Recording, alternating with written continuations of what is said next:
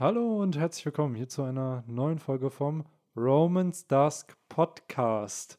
Herzlich willkommen zu einer neuen Folge hier, nämlich zu Chapter 1063, 1063, genau, mit den sweeten, sweeten Boys, Victor und Henry, denn wir versüßen euch hier mit dieser Podcast-Folge hoffentlich den Start in die neue Woche oder die LKW-Fahrt oder Busfahrt oder keine Ahnung. Und jetzt äh, verquassel ich mich hier ein wenig und deswegen sagt Hallo zu euren sweeten Boys.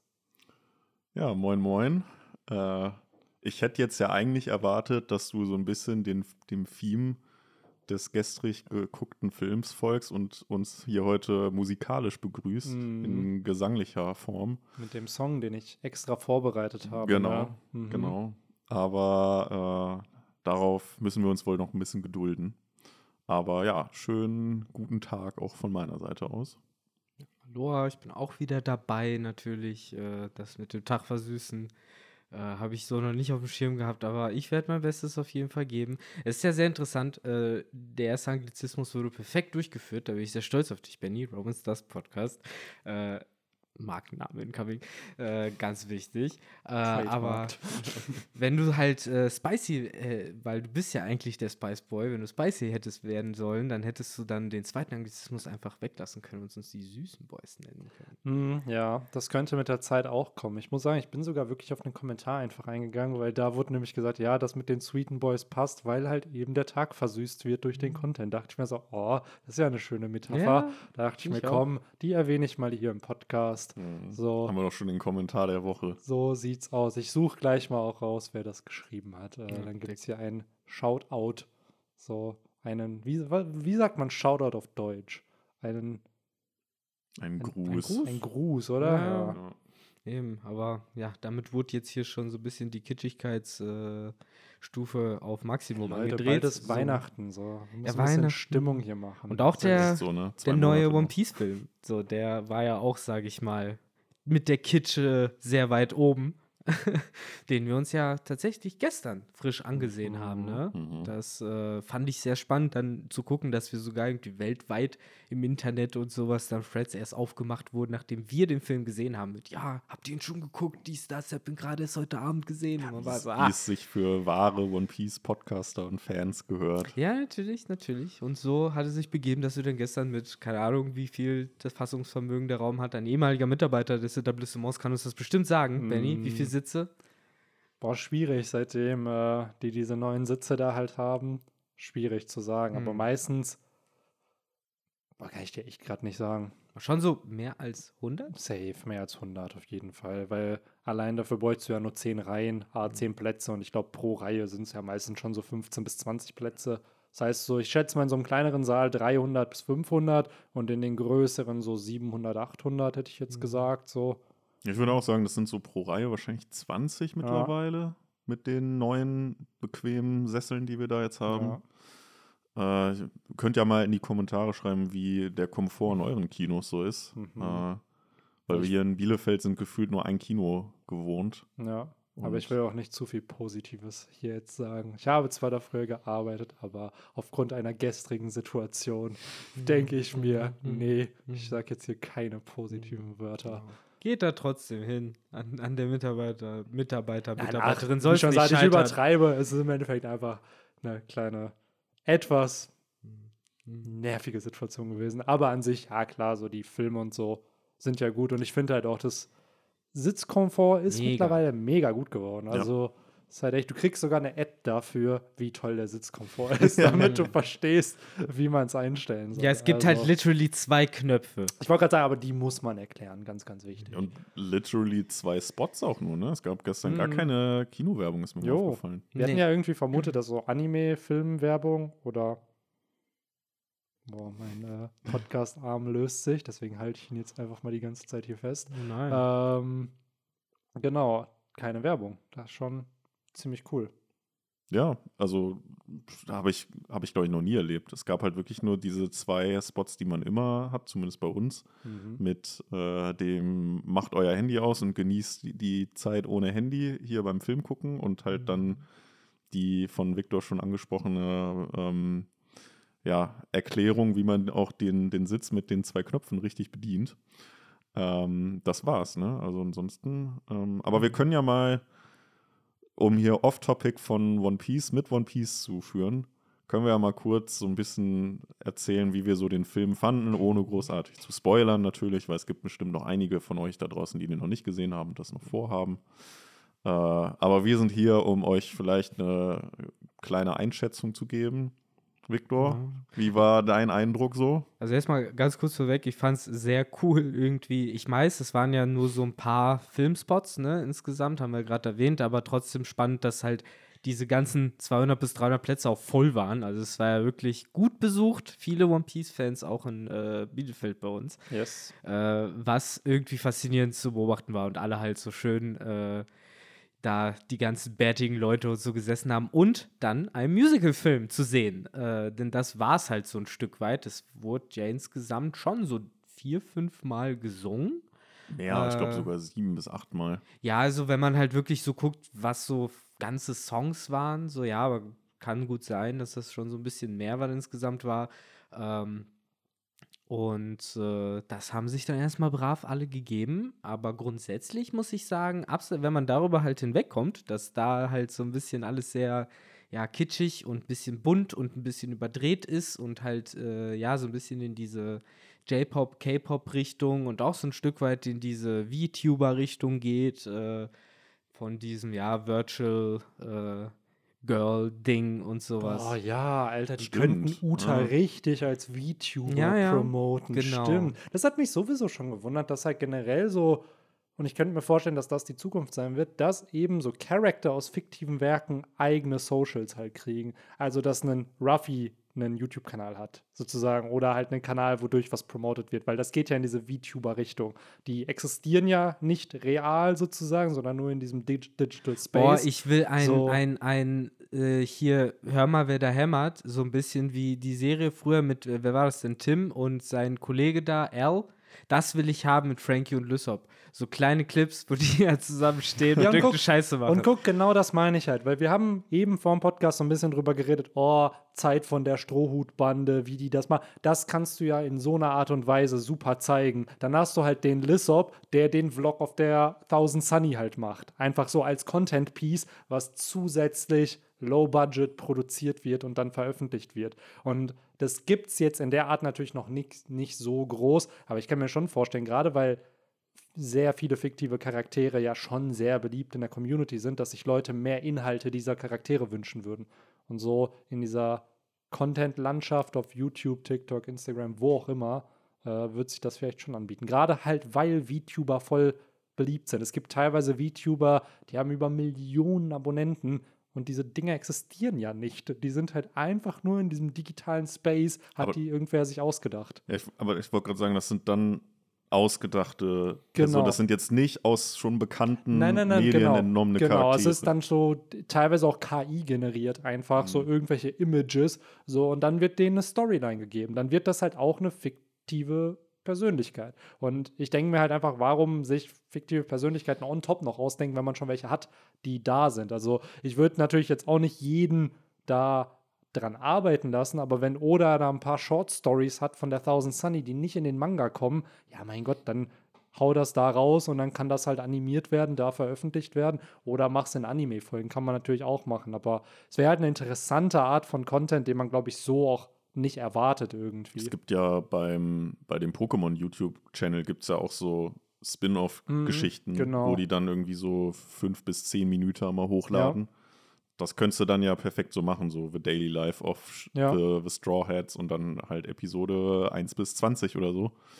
Also äh, einfach schönes Extra-Material halt einfach. Also ja. gerade halt, weil man merkt es ja, finde ich, schon bei One Piece halt auch gerade, dass sehr viel auf Marketing einfach noch geht. Man versucht halt, dadurch, dass es der kommerziell erfolgreichste Manga ist, versucht man ja immer mehr, das noch mehr Mainstream zu machen. Ob eben durch jetzt Filme, an denen Oda mitarbeitet, wo dann Single-Auskopplungen kommen, ob an entsprechend jetzt der Realverfilmung, so wo halt geguckt wird, okay, wie finden wir noch mehr Zielgruppen, um die an dieses Werk zu bringen.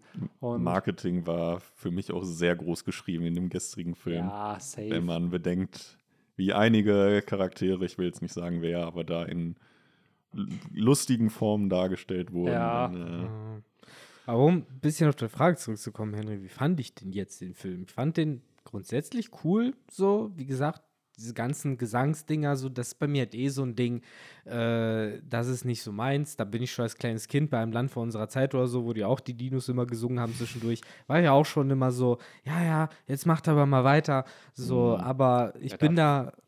Sorry.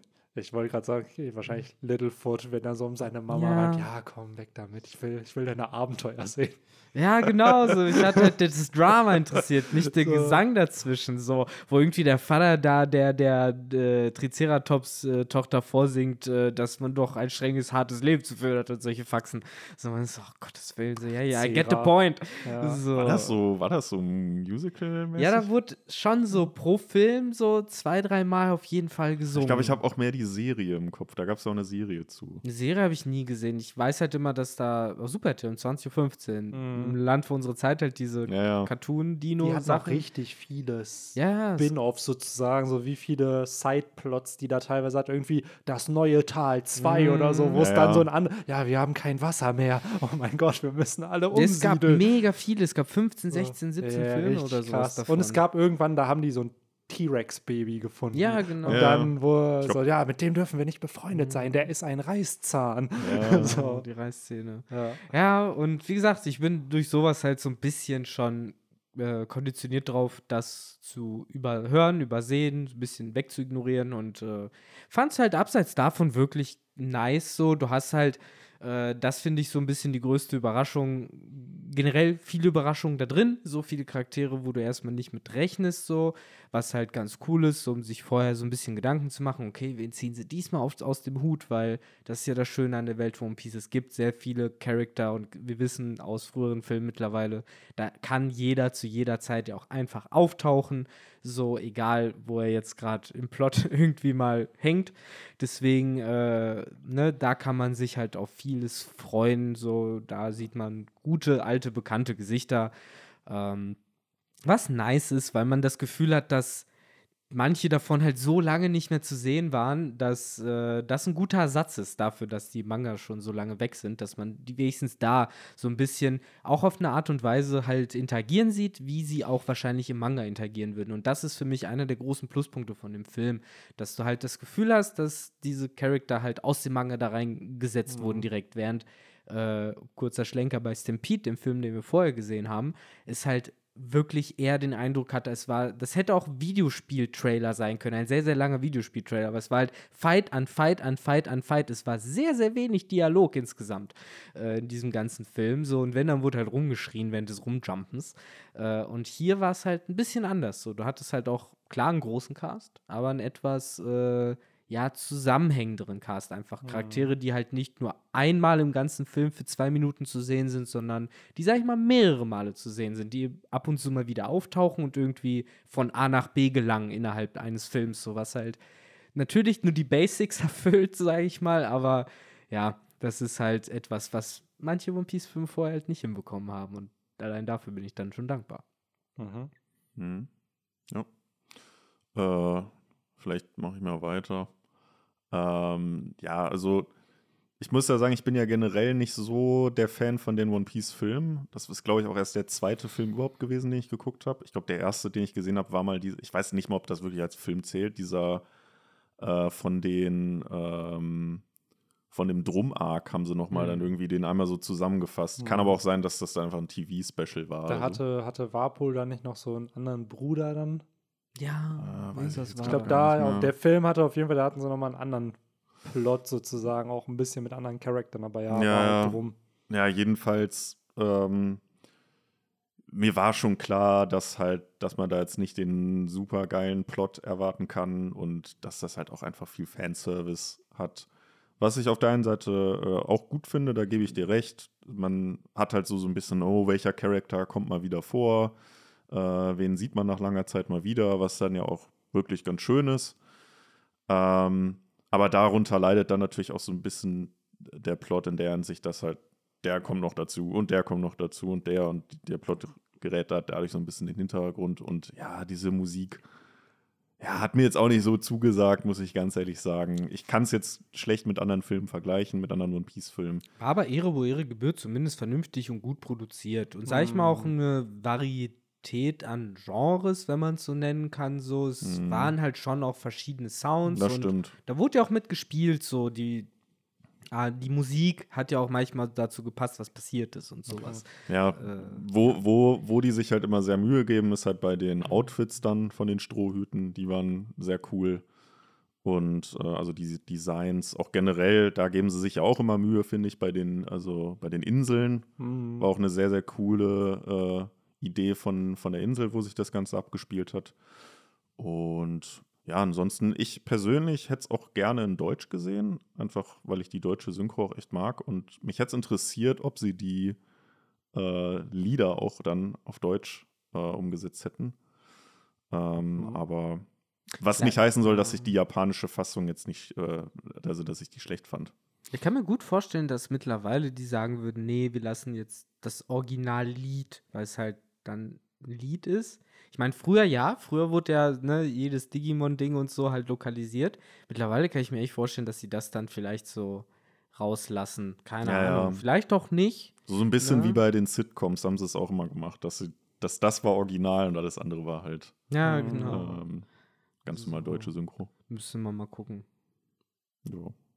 Ja, jetzt das schmetternde Urteil des Benny Ja, Meisters. ich fand es eine Mischung aus euch beiden so, was, was ihr hattet. Mir hat die Musik nicht zugesagt. Ich fand an sich von den One Piece-Filmen schon einer der besseren, aber Es gibt halt den einen besten, ne? ja, so Zed ist schon ziemlich, ziemlich stark. Ich finde, ab Strongworld, äh, Strongworld fing es ja an, so, wo dann Oda auch mehr an den Skripten gearbeitet hat, an den Character Designs der Antagonisten, so wo du auch gemerkt hast, okay, es kommt so aus seiner Hand irgendwie so ein bisschen. Natürlich hat er es nicht alles produziert, so, aber du wusstest, die Direction kam von Oda irgendwo. Und das fand ich halt cool. Das merkt man hier halt auch. So ein Charakter wie Uta ist schon sehr Oda-esque designt auch irgendwie und auch, die hat schon tiefer als Charakter auf jeden Fall. So zu einem gewissen Grad. Es wird aber auch viel gesungen. Also ich glaube, damit muss man Schon wieder reingehen. das Singen. Schon wieder das Ja, Singen. ich Du erwähnst es zum zweiten Mal. Ja, ich glaube, Leute unterschätzen es halt, ne? Weil, weil ich Ja, habe jetzt auch ich hab's halt, auch unterschätzt. so, ich habe halt auch Kritik halt gehört, wo Leute dachten so, Alter, ich wusste jetzt nicht, dass ich mal High School Musical anschaue. So, man erwartet halt natürlich einen, was erwartet man in einem One Piece Film? Wahrscheinlich coole Charakter, coole Kämpfe und ich glaube, Musik ist da nicht die höchste Prio, die man denkt, aber äh, ich finde, dadurch wird es nicht schlechter, es ist halt nur anders. Man muss sich halt dran gewöhnen, dass es halt stattfindet. Ja, aber ich finde, wenn man halt auf One Piece Bock hat, dann soll man sich das doch geben und darüber kann halt jeder, der auf One Piece steht, auf jeden Fall hinweg. Ja, das sehen, sowieso. Ich. Und ich finde generell einfach, das hatten wir auch vom Podcast gesagt, so diese Szenen mit der Strohhutbande. Es ist halt sehr dynamisch. Es sind Momente, die man sich manchmal wünscht, dass man die mehr so in der Story halt hat. So und an sich, ja, war es halt jetzt kein schlechter Film. Hat halt Spaß gemacht, das zu schauen. Daher, Was mir noch ein bisschen gefehlt hat, aber ich, das kann auch sein, dass das halt generell bei den Filmen nicht ist. Äh, oder ob es jetzt nur bei dem Film war, weil das halt, weil der halt generell auf diesen äh, Liedern so äh, fokussiert war. Aber mir hat ein bisschen dieser Original Soundtrack im, gefehlt, von dieser typische One Piece Soundtrack im Hintergrund. Zum Beispiel Ja, halt. stimmt, es waren wenig Original Soundtracks. äh, gar keine. Gar keine. Gar keine. Ja. Oder, ja, wobei, nee, das will ich jetzt nicht sagen, weil das könnte vielleicht spoilern. Ja, ich schätze mal, man hat sich schon auf diese Tracks halt fokussiert, Ja. die Uta singt Mhm. sozusagen. Kommen die denn in den anderen Filmen vor? Diese bekannten Hintergrundmelodien? Bestimmt vereinzelt mal. Aber es ist jetzt halt auch nur These. Ich kann es Hm. nicht belegen. Das weiß So. ich auch nicht. Aber um nochmal einen Kurzpunkt äh, zu Uta zu sagen, so was ich interessant noch fand und äh, deswegen vergleiche ich ihn, glaube ich, auch so viel mit dem Z-Film und finde ihn auch nach dem so mit am besten, von denen ich gesehen habe. Es war halt wieder so ein Film, wo, das ist jetzt nicht so groß gespoilert, ne, der Antagonist in Anführungszeichen auch gleichzeitig der Hauptcharakter ist. So ein bisschen wie bei Infinity War, wo es um Thanos geht, ne, ging es halt bei Z halt um diesen ehemaligen Admiral Z und seine Geschichte. Und hier geht es halt um Uta und ihre Geschichte und ihren Werdegang und äh, Ruffy ist halt hier mehr, ja, der Nebencharakter, so ein bisschen der, der, nicht der Sidekick, sondern halt so, ja, der Counterpart dazu. Ähm, und das finde ich zum Beispiel auch einen netten Twist, so dass man halt auch in dem Film sagt, okay, äh, wir nehmen halt so ein bisschen den Fokus weg von dieser ewigen Rumreiterei auf Ruffy und seiner, seinem Schicksal oder sonst was, sondern wir gehen hier halt einfach, okay, Ruffy hat hier was zu tun, aber die Geschichte ist eigentlich jemand anderes. Mhm. Äh, das fand ich eigentlich auch Mhm. ganz nett. Und äh, um zu allerletzt die eine Frage zu beantworten, die ihr alle habt, ja und ein bisschen. Was? Ein bisschen. So, ja, ich glaube, alle fragen sich wieder die eine Sache, äh, wer, ob er oder sie, beziehungsweise doch er so. vorkommt. Okay. Äh, Mhm. Ja, wäre wär ein bisschen Ja, okay. weird, wenn der Titel. ja, aber trotzdem, so, ne, manche Leute zweifeln wahrscheinlich. Immer. Aber ja, auf jeden Fall. äh, Die Person taucht auf. So. Daher, mal schauen. Ich muss sagen, das haben sie cool gelöst. Äh, nicht zu viel sagen, aber fand ich cool gelöst, wie ein bestimmter Charakter vielleicht da ist. So, ne? Also, Mhm. aber wie schon gesagt, wenn der Film Film Red heißt, dann und damit Promo gemacht wird, dann kann man halt auch erwarten, dass dieser Charakter auftaucht. Ja, ähm, ansonsten, Glurak genau. kommt vor. Ja, Genau, guckt ihn euch an, der, ein, ein Dude, der einen riesigen Laser abfeuern kann. Ja, Dafür geht ihr absolut. dahin. Ganz, ganz wichtig. Wichtige Szene. Ja. Aber kommen wir doch zu einem anderen Charakter, der auch einen Laser abfeuern kann, nämlich in diesem Chapter. Wir haben jetzt nämlich ein bisschen länger hier Off-Topic-Talk zwar über One Piece gemacht, aber wir sind noch nicht zum Chapter gekommen. Und damit einige von euch sich nicht ein bisschen veräppelt fühlen, dass wir hier auch über Stampede jetzt reden, quatschen wir doch einfach mal über Nicht Chapter Stampede, Red. Ja, sorry, Red. Ich bin schon wieder 2019. Ja, sonst Äh. denken die Leute wirklich, wir werden in so ein komisches Zeitloch gerade. Ja. So, what? Ja, ihr wisst ja noch damals, boah, Flashback von Oden, ne? Chapter 964. Ähm, das war ja wirklich vor drei Jahren um diese Zeit, ey. Da haben wir, und auch da könnte man eine schöne Parallele ziehen, nämlich, da haben wir woanders aufgenommen. Nicht bei mir, sondern woanders bei mir. Jetzt, äh, jetzt äh, nehmen wir halt auch gerade nicht bei mir auf, sondern bei Henry in der schön eingerichteten Küche. Haben wir noch gar nicht Deswegen- erwähnt. Ja. Mal wieder hier. Ja. Stellt euch jetzt einfach irgendeine Küche vor, die Ja. ihr jetzt in eurem Kopf habt und da stellt ihr uns jetzt einfach rein, die diesen Podcast hier aufnehmen. So, ist ein schöner weißer Tisch, Holz äh, und jetzt äh, kommen wir zum Chapter, nämlich 1063, ein relativ kurzes Chapter. Ich glaube 15 Seiten, von denen zwei oder drei Doppelseiten sind, also man liest es schnell fertig, aber Juicy. juicy. Mhm. Ja. Das ist ein Chapter, für die, für die lese ich One Piece gerne. So, das, das gefällt mir immer so, wenn da halt äh, einfach mal Infos reingedroppt werden, so hier nimm, du gieriger Hund, so und ich schnappe äh, freu, freudig zu. Äh, so äh, erging es mir in dem Chapter gefühlt, auch wenn es natürlich ein bisschen kurz war. Angefangen mit der Cover-Story, die nach der letzten ja immer noch, finde ich, viele Fragen aufwirft, äh, bis hin zu äh, eben dem recht grandiosen Finale, wo wir einen Charakter, von dem wir dachten, dass er jetzt erstmal länger wieder weg vom Fenster ist, einfach nochmal wiedersehen. Zusammen mit einem anderen Charakter, von dem wir dachten, dass er jetzt erstmal weg vom Fenster ist. Äh, also dazu dann auch nochmal später mehr. Und wir kriegen, glaube ich, drei neue Teufelsfrüchte genannt. Mhm. Äh, was? Vier. Vier. Vier? Mhm. Vier. Ah, Vergiss das Pferd vermutlich. Stimmt. Sehr epic. Äh, dazu auch später mehr. Und das sind gute Chapter. Chapter, wo vier neue Teufelsfrüchte Mhm. revealed werden, sind immer gute Chapter. Safe. Safe. Aber wir können ja mal, weil wir letztes Mal haben wir es nicht chronologisch gemacht. Ja, da wir war ein hatten bisschen gestern chaotisch. nicht Ja, unseren, weil ich nicht da war. Genau, wir hatten nicht unseren leitenden Ja. äh, Mediator Victor dabei. Deswegen würde ich sagen, heute mal einfach von vorne mit Seite 1, mit Cover Story, die, wie letzte Woche auch schon, immer noch sehr mysteriös ist. Man weiß Mhm. nicht, woher. Im letzten Chapter hat man sich noch gefragt, ist es Eis? Ist es nicht Eis? Jetzt, finde ich, wird es ja schon irgendwo bestätigt, weil ein frosty Cracker, aus. ja genau, Cracker kann sich nicht bewegen und es ist auch so gezeichnet wie das Eis von einem gewissen Logia-Nutzer in der Story. Ja, ich hab- also, Ich habe die ganze Zeit da geguckt nach, weil das auch immer sehr gerne benutzt wird, so diese Eisdämpfe. mhm. Aber die sehe ich. Sieht man die hier? Eigentlich nicht, ne? Ja, ich meine, wenn wir unsere Arbeit besser machen würden, dann hätten wir wahrscheinlich auch sowas rausfinden können wie, äh, ja, aber nee, hier sind gar keine SFX, also keine Soundeffekte, sage ich mal, weil da Nee. könnte man jetzt zum Beispiel auch abschätzen, ob das halt die typischen Einfrier-Soundeffekte wären, aber hier ist halt nix. Aber ey, ich muss ganz ehrlich sagen, ich halte immer noch die Möglichkeit natürlich offen, äh, dass das äh, das gleiche ist, was äh, auf Bank Hazard mit Shinokuni passiert ist, wo auch die Leute eingefroren wurden bzw. versteinert. Jetzt kann ich mich leider nicht erinnern, ob die smooth versteinert wurden. Das war anders, ja, ja. Das die sahen war, anders aus, ne? Shinokuni war anders. Ich glaube, das war Chapter 6, 7. Die wurden ja, doch alle die, eher die so wurden zu so, so, so- Blob-Menschen. Ja, ja, zu so äh, geraden, abgerundeten Figuren. Ja, genau. Ne? Ja, also ja. du hast da nicht mehr die äh, Textur richtig gesehen. Okay, nee, dann glaube ich schon, dass das hier, das ist ja irgendwie Eis, Leute. Also, come on. Das ist, glaube ich, kalt, was da geht. Ich glaube, Monet kommt wieder. Wollen wir mal hoffen, dass es nicht Sperma ist, ne? Ja, ey, das erinnert mich so ein bisschen an eine Szene aus JoJo's Part 6, die jetzt auf Netflix auch zu sehen ist aus den ersten Folgen, wo die nämlich auch in so einem äh, Zimmer sitzen, äh, Jojo und seine Tochter, und äh, auf einmal eine seltsame An Fähigkeit aktiviert wird, bei der es auch sehr weird auf einmal in dem Zimmer aussieht, weil sie echt so fragt, so, what? Bukake-Party hier? Wann?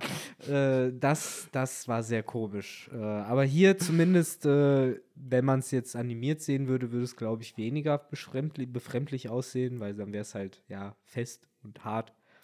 Ja, So ich glaube einfach, wenn man. Oh Mann, das geht immer wieder in die ich wollte gerade sagen, heute sind wir auf jeden Fall ein FSK 18 Podcast. äh, ja, ich Es finde sieht, halt. es sieht halt schon sehr doppeldeutig ja, aus, leider. Ja, hm, Aber ja, ich gehe natürlich auch eher die Richtung, dass Oda hier nicht irgendwie die Spermafrucht eingeführt hat, Ich sondern glaube auch nicht. Das wäre ein bisschen bitter für Cracker auf jeden Fall.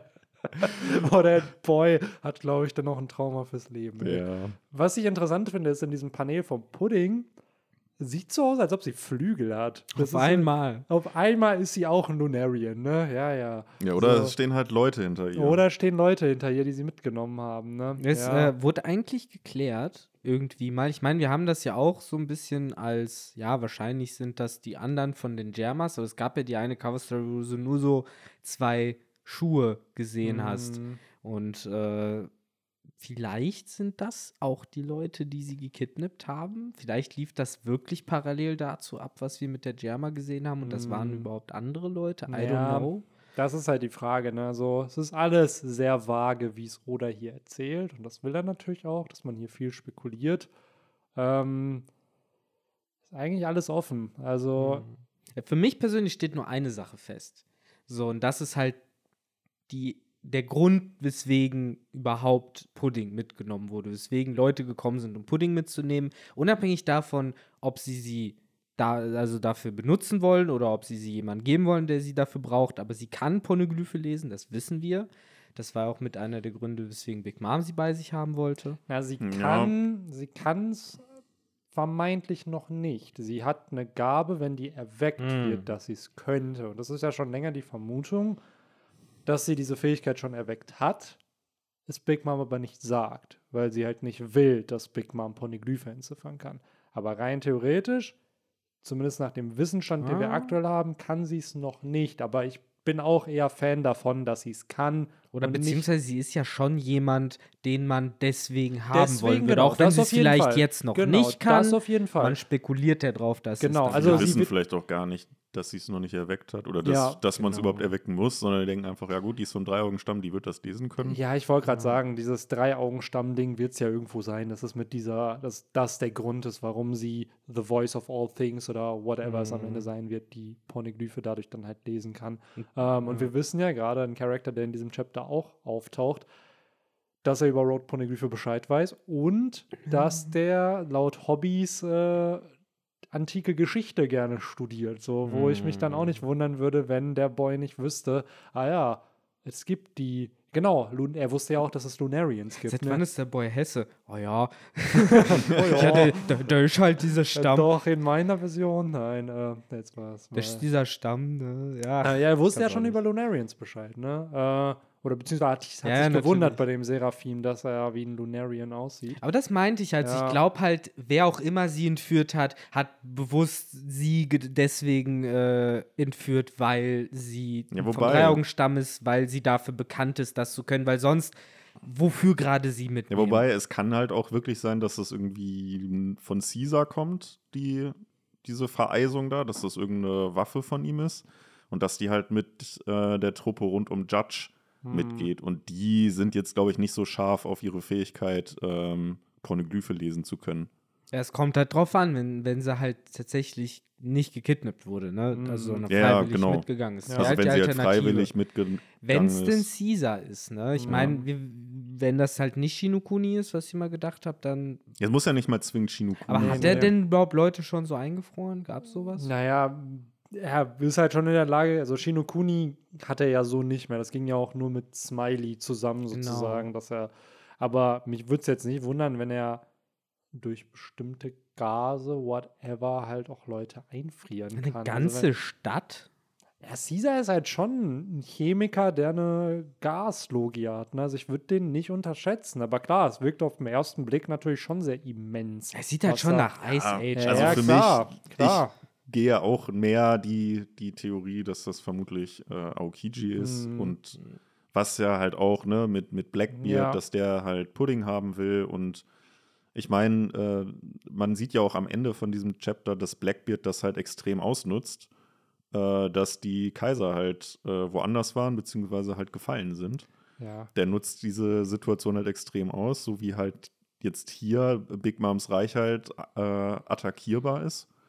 Ne, die ja. ist nicht da. Äh, dass er da halt Aokiji hinsendet. Die, eben, die Connection zu Aokiji ist ja auch da, um mm. ein bisschen mhm. die äh, Erinnerung aufzufrischen. Wir wissen, dass er mit äh, Blackbeard zusammenarbeitet. Genau. Ob er jetzt der geheimnisvolle zehnte Kommandant ist oder jemand anders, ne, das ist unbekannt, aber in jedem Fall sind die gerade offiziell unter einer Decke. Ja, ich finde es spannend, weil Blackbeard halt einfach so ein bisschen Littlefinger aus Game of Thrones ist, der halt einfach Chaos nutzt, um halt seine eigene Position immer zu verbessern.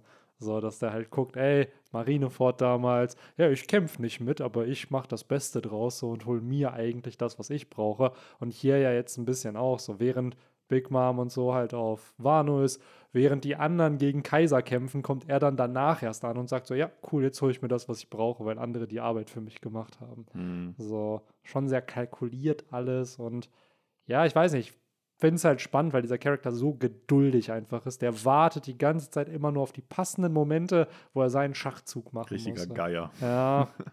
Daher mal schauen. Also, ich fände es auch spannend, wenn es jetzt hier in so eine Richtung gehen würde, dass so eine Cover-Story richtig relevant wird für die Story, weil das darf man nicht vergessen. Cover-Stories sind ja schon kanonisch und tauchen dann auch wieder auf. Damals mit Corby und Helmeppo, die bei Garb trainiert haben, oder Jimbei, der ein Poneglyph zu Big Mom bringt, oder jetzt auch hier die Firetank Piratenbande, die Lola gefunden hat. Also es passieren schon Sachen, die dann relevant für den Plot sind oder beziehungsweise irgendwie mal thematisiert werden. Ähm, daher, ja, warum nicht hier Pudding entführen für Blackbeard? Mhm. Oder andere Option wäre halt wirklich Jerma und Caesar, dass sie es gemacht haben. Aktuell ist dann aber natürlich die Frage, wie soll das passiert sein? Daher. Oder sie wurde halt von Aokiji entführt und jetzt ist der Moment, wo er ihn betrogen hat oder sowas. Ja. So, weil das ja, wenn man jetzt nach der Theorie geht, dass eigentlich Aokiji immer noch einer von den Guten ist und vielleicht ja irgendwie undercover für Sword oder sonst was da Nein, unterwegs Aokiji ist. ist böse, das macht ja, viel, viel mehr Sinn. Genau. So, dann könnte man ja davon ne, ausgehen, dass sie jetzt vielleicht halt sagt, so, okay, so bevor Blackbeard jetzt alle vier Polyglyphe in die Hand fällt und er dann auf Pudding haben will, äh, hole ich sie jetzt weg.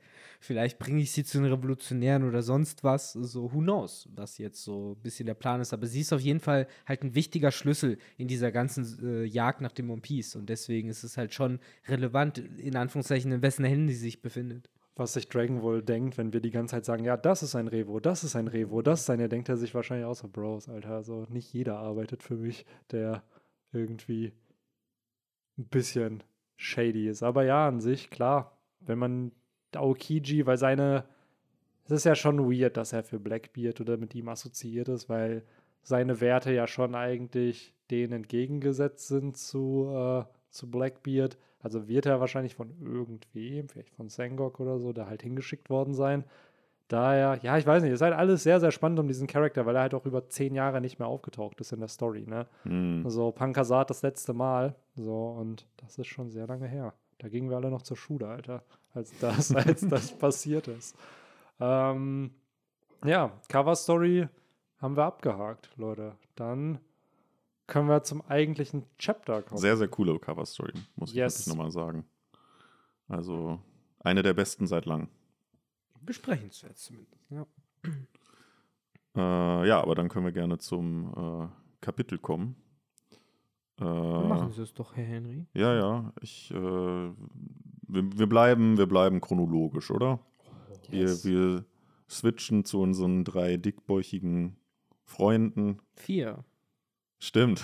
ja, Einer ist so geboren. ja, sehr, sehr, sehr- fand ich, fand ich auch super, die, die kleine Szene, äh, dass die, die Punk Nummer 5, jetzt ja auch offiziell bestätigt, Mhm. letztes, letzte Woche war ein Fehler mit der 6, Nummer 5, Atlas, äh, hier die äh, vier dickbäuchigen Personen anspricht und äh, ja, Jimbei da, da sagt von wegen, ja, meiner war halt schon immer so. Er hat schon Humor. Ja. Das ist so Er nimmt es auch, nimmt's auch offended, ganz ne? cool Ja. einfach auf. Ich ne? muss auch sagen, direkt wo ich die erste Seite da gesehen habe, das erste Panel mit Chopper, Ruffy und äh, Bonnie, habe ich mir schon gefragt, ja, wo ist jetzt Jimbei? So, was ist da jetzt? Wie sieht der jetzt aus? So, und dann ist halt der Gag, ja, der sieht Hat der halt denn- aus wie immer. Hat er was gegessen beim letzten nicht. Mal? Das wäre halt die Frage gewesen. Wenn dann so, wahrscheinlich ne? auch so ganz normal so eine so eine so eine Schachtel Reis wahrscheinlich mit ein bisschen Hähnchen oder Ja, so. so ein. Onigiri hat er sich einfach genommen. Ne? Ja. Ein bisschen Sake. Ja. Ach, nee, das war, finde ich schon ganz nett. Und dann halt auch ein etwas seltsame Aussage von Atlas, äh, die dann sagt: So, ja, wenn ich hier nicht Amok laufe, dann macht's niemand. So, ich habe Arbeit zu erledigen. Tschüss. So, wo sich dann ja auch unsere äh, Crew hier fragt: So, hä, was ist das denn für ein komischer Job?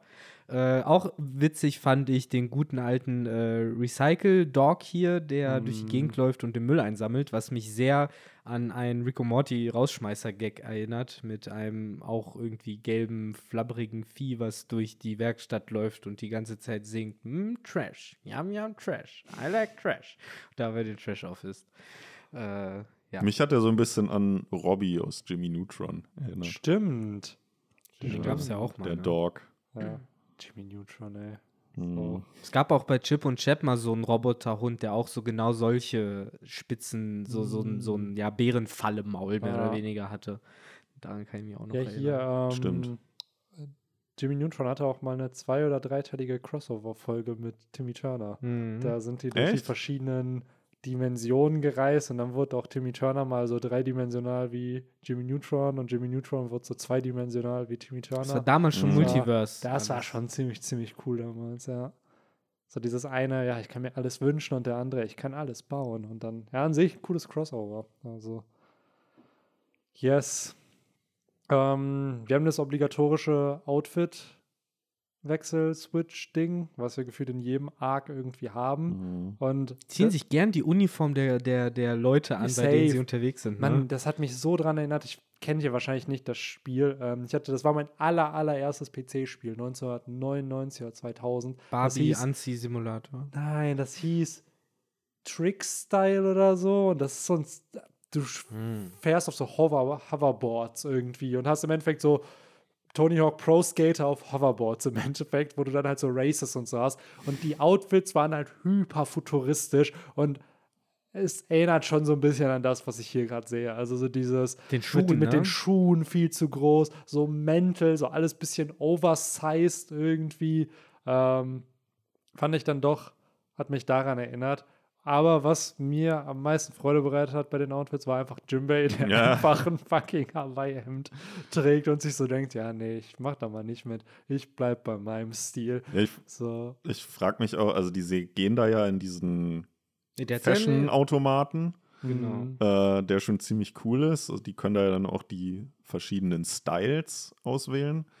Und ja, scheinbar haben sich dann alle gesagt, so ja, wenn wir hier schon in einer futuristischen Umgebung sind, dann nehmen wir auch den futuristischen Style. ja. Finde ich auch cool, dass Jimbei da dann einfach diesen, ja, diesen typischen Opa-Look irgendwie Er so, bleibt sich treu. Ja. so Dr. Kelso an einer, an einer, an einer Hawaii-Bar irgendwie. Ja. So, so sieht er da aus.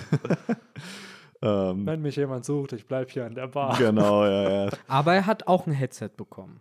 Ja, Die anderen. Stimmt, ja, ja, stimmt. Ja, und diese, diese Schuhe bei den anderen sind halt so diese, das hat ja, diese Atlas hat ja auch solche Schuhe, ne? Mhm. Ah, Die Schuhe hat Jimbei auch. Diese typischen Hover. Die sind nur bei ihm kürzer. Ja, okay. Er Ja, hat sind auch so schwarze Treter Ja. bekommen. Ja. die Baumstiefel. Auch bekommen. mit diesem weißen Streifen da am Rand mm. wie mhm. Chopper. Auch interesting. Aber auch alle mit einem SSG, ne? Ja. Also. Ah, klar, dass, dass Bonnie natürlich einen etwas zu knappen Rock da bekommen hat. Aber naja. Von knapper Hotpants zu knappen Rock. Ja, hm, genau. Was willst du machen? Ja, und dann sagt sie noch, hm, wie wäre es mit einem Kampfoutfit? Ja, ja, ja auch in der Weg Auf jeden Fall sehr passend. Mhm. Ja, Oder, ey. Aber was ich ja sonst recht interessant noch an der Szene fand, so auf einmal tauchen da ja diese Figuren auf, diese mhm. Gestalten, die zumindest unsere Leute hier als äh, ja, wissen, also Mitarbeiter im Labor identifizieren, aber die scheinen die ja irgendwie so ein bisschen zu ignorieren, laufen, scheinen noch aus dem Nichts, so wie Jimbei andeutet und mhm. äh, ist alles so ein bisschen rätselhaft. So, vielleicht fängt die Schicht an, so vielleicht ist halt so Anpfiff und unsere Ströte kamen gerade während der Ruhezeit oder so an. Das wäre halt auch, wird halt auch interessant zu erfahren sein. Sind das jetzt also Roboter? Die gehen ja auch schon alle so in so einer Reihe, ne? So ein Reihe und Glied. Als Boah, wären die halt wirklich auf dem Weg irgendwo hin. Haben ne? wir hier jetzt 1984, wo Vegapunk als Big Brother auf so einem Bildschirm auftaucht und die in allen Arbeit und so gibt. So, ihr, ihr müsst dahin, ihr müsst dahin. Ja, man sieht ja auf dem, äh, auf einigen Paneelen, unter anderem halt auf dem, wo auch äh, hier der Police Kuma zu sehen ist, mhm. zwischen seinen Beinen läuft halt literally ein Roboter mit Rohren äh, und Metalltür. Mhm äh, durch die Gegend. Also keine Ahnung, ob das dann vielleicht alles irgendwie Konstrukte sind, ob sich Vegapunk einfach eine Bevölkerung gebaut hat. Ich glaube nämlich auch. Ich glaube auch, wir haben ja im letzten Chapter dieses Hologramm gesehen, was mit Atlas redet. Oder war es vorletztes Chapter? Äh, nee, was letztes, letztes, ne, letztes, was auch berührt genau. werden kann. Genau, was ne? berührt. Ich glaube halt auch, dass es eher alles Erfindungen von Vegapunk sind und dass der eher isoliert auf dieser Insel mit sich selbst wohnt. So. Ich glaube auch, das sind halt einfach so Helferlein, ne? Ja. So, so ein bisschen wie die, wie die, äh, wie heißen die denn nochmal? Die Gnome in einer Weihnachtswerkstatt. Hm. Das sind keine Gnome, aber ich weiß gerade nicht, was das für Wesen sind. Ja, diese Elfen. Elfen. Oder ja, diese, cool, genau. diese, kleinen Katzenviecher, die auch in dem Edel-Cover-Story äh, waren. Ja, diese Automata, ja, stimmt. Dinge, ja. Ja. So, das ist auf jeden Fall ganz interesting. Vor allen Dingen würde es naheliegen, da wir sehen ja dann diesen Polizei-Kuma, der da rumläuft, äh, so ein bisschen Robocop-Style. Mm. Das ist bestimmt auch so ein bisschen die, die Idee dahinter ja, war. Und äh, der ist ja auch anscheinend komplett metallisch. Wir wissen, es ist nicht der Original-Kuma, der ist im Moment bei den Revolutionären im Kamabaka Kingdom. Das heißt, das ist halt, wie Ruffy auch später äh, sehr scharf identifiziert, ein Pazifister. Mhm. Und deswegen vermutlich komplett aus Metall. So, wer weiß, vielleicht daneben die anderen auch. Wobei sich dann wirklich die Frage stellt, warum, wenn du halt dieses Königreich aus Robotern, die du alle selbst gebaut hast, da rumlaufen, wofür brauchst du die Polizei? Die machen doch schon alle das, was du willst. So. Ja, wahrscheinlich genau, um halt solche Eindringlinge zu orten. Ne? Ja, Jimbei sagt sie ja auch ganz richtig, so, ey, wir sind Piraten, ist doch klar, dass Leute nicht irgendwie uns freundlich gesinnt sind, wenn wir da halt irgendwo hinkommen, ne? Daher. Nee, die werden ja, äh, wenn auch etwas radikal, das wird ja auch von irgendeinem der Ströte, ich glaube, es war Jimbei oder Ruffy, auch angesprochen, so mhm. etwas radikal dafür, dass sie da einfach Food und Klamotten geklaut haben. Ja. Äh, aber dafür werden sie da halt belangt, ne? Dass sie, mhm. dass das halt nicht umsonst war, wie sie es eigentlich vermutet haben. Und die nächste Frage halt ist: so, für wen ist denn dann das Essen? So, wenn mhm. das jetzt alles Roboter sind. Der einzige, der essen muss, ist Vegapunk ja. und der braucht definitiv dann nicht solche Mengen. So, wem haben die das geklaut? So ja, ja, true that. Es ist halt alles so sehr seltsam, was da irgendwie abgeht. Ja. Äh, deswegen, da bin ich echt gespannt, äh, mal herauszufinden, was es mit diesen ganzen Bewohnern dieser Insel auf sich hat. Auch auf jeden Fall. Plus, allein, dass du halt diesen Robocop-Pazifist mhm. benötigst. Also, das impliziert ja schon, dass du irgendwas zu verteidigen halt hast. Ja, so, ja. daher. Vor allem eigentlich war ja unser, unsere Vermutung, dass halt da die Seraphim dann da so ein bisschen mhm. diese Rolle einnehmen. Aber scheinbar hat Vegapunk sich da dann wirklich nochmal so ein, so ein Sicherheitsmann. Äh, ich stelle mir das gerade in so typischen Heist-Videospielen vor. Mhm. Sowas wie Sly Raccoon oder so, wo du dich dann vor diesem äh, Police äh, Kuma dann immer verstecken muss ja. oder so, wenn der da seine Patrouille geht. wahrscheinlich nicht der einzige. Also, genau. Da ganz ja. viele von. Aber ja, ja die äh, Seraphim, die hat er schon alle verschickt. So, da kommen jetzt schon die ersten Retouren rein. Ja, genau. Die Retouren, ja, stimmt. da ist ja einer so ein bisschen defekt, ne? Oder arbeitet nicht Falsche so Haarfarbe. Wie er, genau. Ja, genau, er muss zum Hairdresser jetzt erstmal zurück. Ja, auf jeden Fall alles ziemlich interessant und äh, festigt ja auch irgendwie nochmal dieses ganze Verhältnis zwischen Vegapunk und Kuma, die halt wirklich eng irgendwie zusammenhängen Mhm. oder halt entweder an Kuma schon sehr, sehr lange geforscht wurde äh, oder Vegapunk wahrscheinlich auch irgendwie Kuma mag, weswegen er halt auch auf seiner Insel, die in seinem Abbild da baut und rumlaufen lässt. Also irgendwie ist da, glaube ich, eine tiefere Geschichte Ja, auch zwischen safe. diesen beiden Leuten, so Safe. die halt äh, bestimmt früher oder später erklärt wird, hoffentlich. Ja, auf jeden Fall. Es bietet sich halt für diesen Arc an. Letztes Ja. Chapter hatten wir ja auch einen Zorro, der ja unbedingt Vegapunk treffen wollte. Und ich weiß gar nicht, ob wir es im Podcast erwähnt hatten, Henry, aber das, mir ist dann nochmal aufgefallen, wahrscheinlich will einfach ein Zorro auch mit Vegapunk über Kuma sprechen, weil er ja mit ihm gekämpft hat und von ihm ja erfahren hat, dass er umgebaut wurde Das von kann Vegapunk. sein, ja. Ja, das So. haben wir nicht angesprochen. Wir hatten halt nur die Vermutung aufgestellt, dass er vielleicht irgendwie wissen will mit Teufelsfrüchten in Stimmt. Schwerter. Ja, stimmt, da haben wir die Gags gemacht, ja. Ne? Hier. Ähm, weil gerade halt, Ruffy hat ja im letzten Chapter gesagt, ey, dich kenne ich doch, Corby hat von dir erzählt. So, und hier hättest du dann halt, Zorro weiß halt von Vegapunk durch Kuma, wodurch du halt wieder diesen Full Circle gehen würdest. Also irgendwo dreht sich dieser Arc ja schon um Kuma. Und gerade Ja. dieses Chapter auf äh, Egghead mit Bonnie, was wir dann ja sehen, die ja nicht möchte, dass dieser Robocop hier attackiert wird, ähm, dann sich sogar halt einen Ruffy wegschubst, klar, um ihn zu retten irgendwo, aber auch zu sagen so, ey, das ist mein Vater, greift den nicht an. Obwohl wir vor dem Podcast auch schon gesagt haben, sie weiß wahrscheinlich, dass dieser Robocop Kuma nicht ihr Vater ist. Aber sie hat ja ihren echten Vater vor ein Genau. paar Tagen erst gesehen. Genau. Ne? So, und sie erinnert sich ja dann auch noch mal an eine Szene zurück, wo man, äh, wie richtig gesagt wurde, schon vom, oder ja, vom Podcast, sehr viel vom Podcast gequatscht, aber äh, dass wir hier Kumas Augen richtig sehen, ne? dass er hier so eine andere Brille halt auch einfach Der trägt. generell eine Brille trägt, Ja.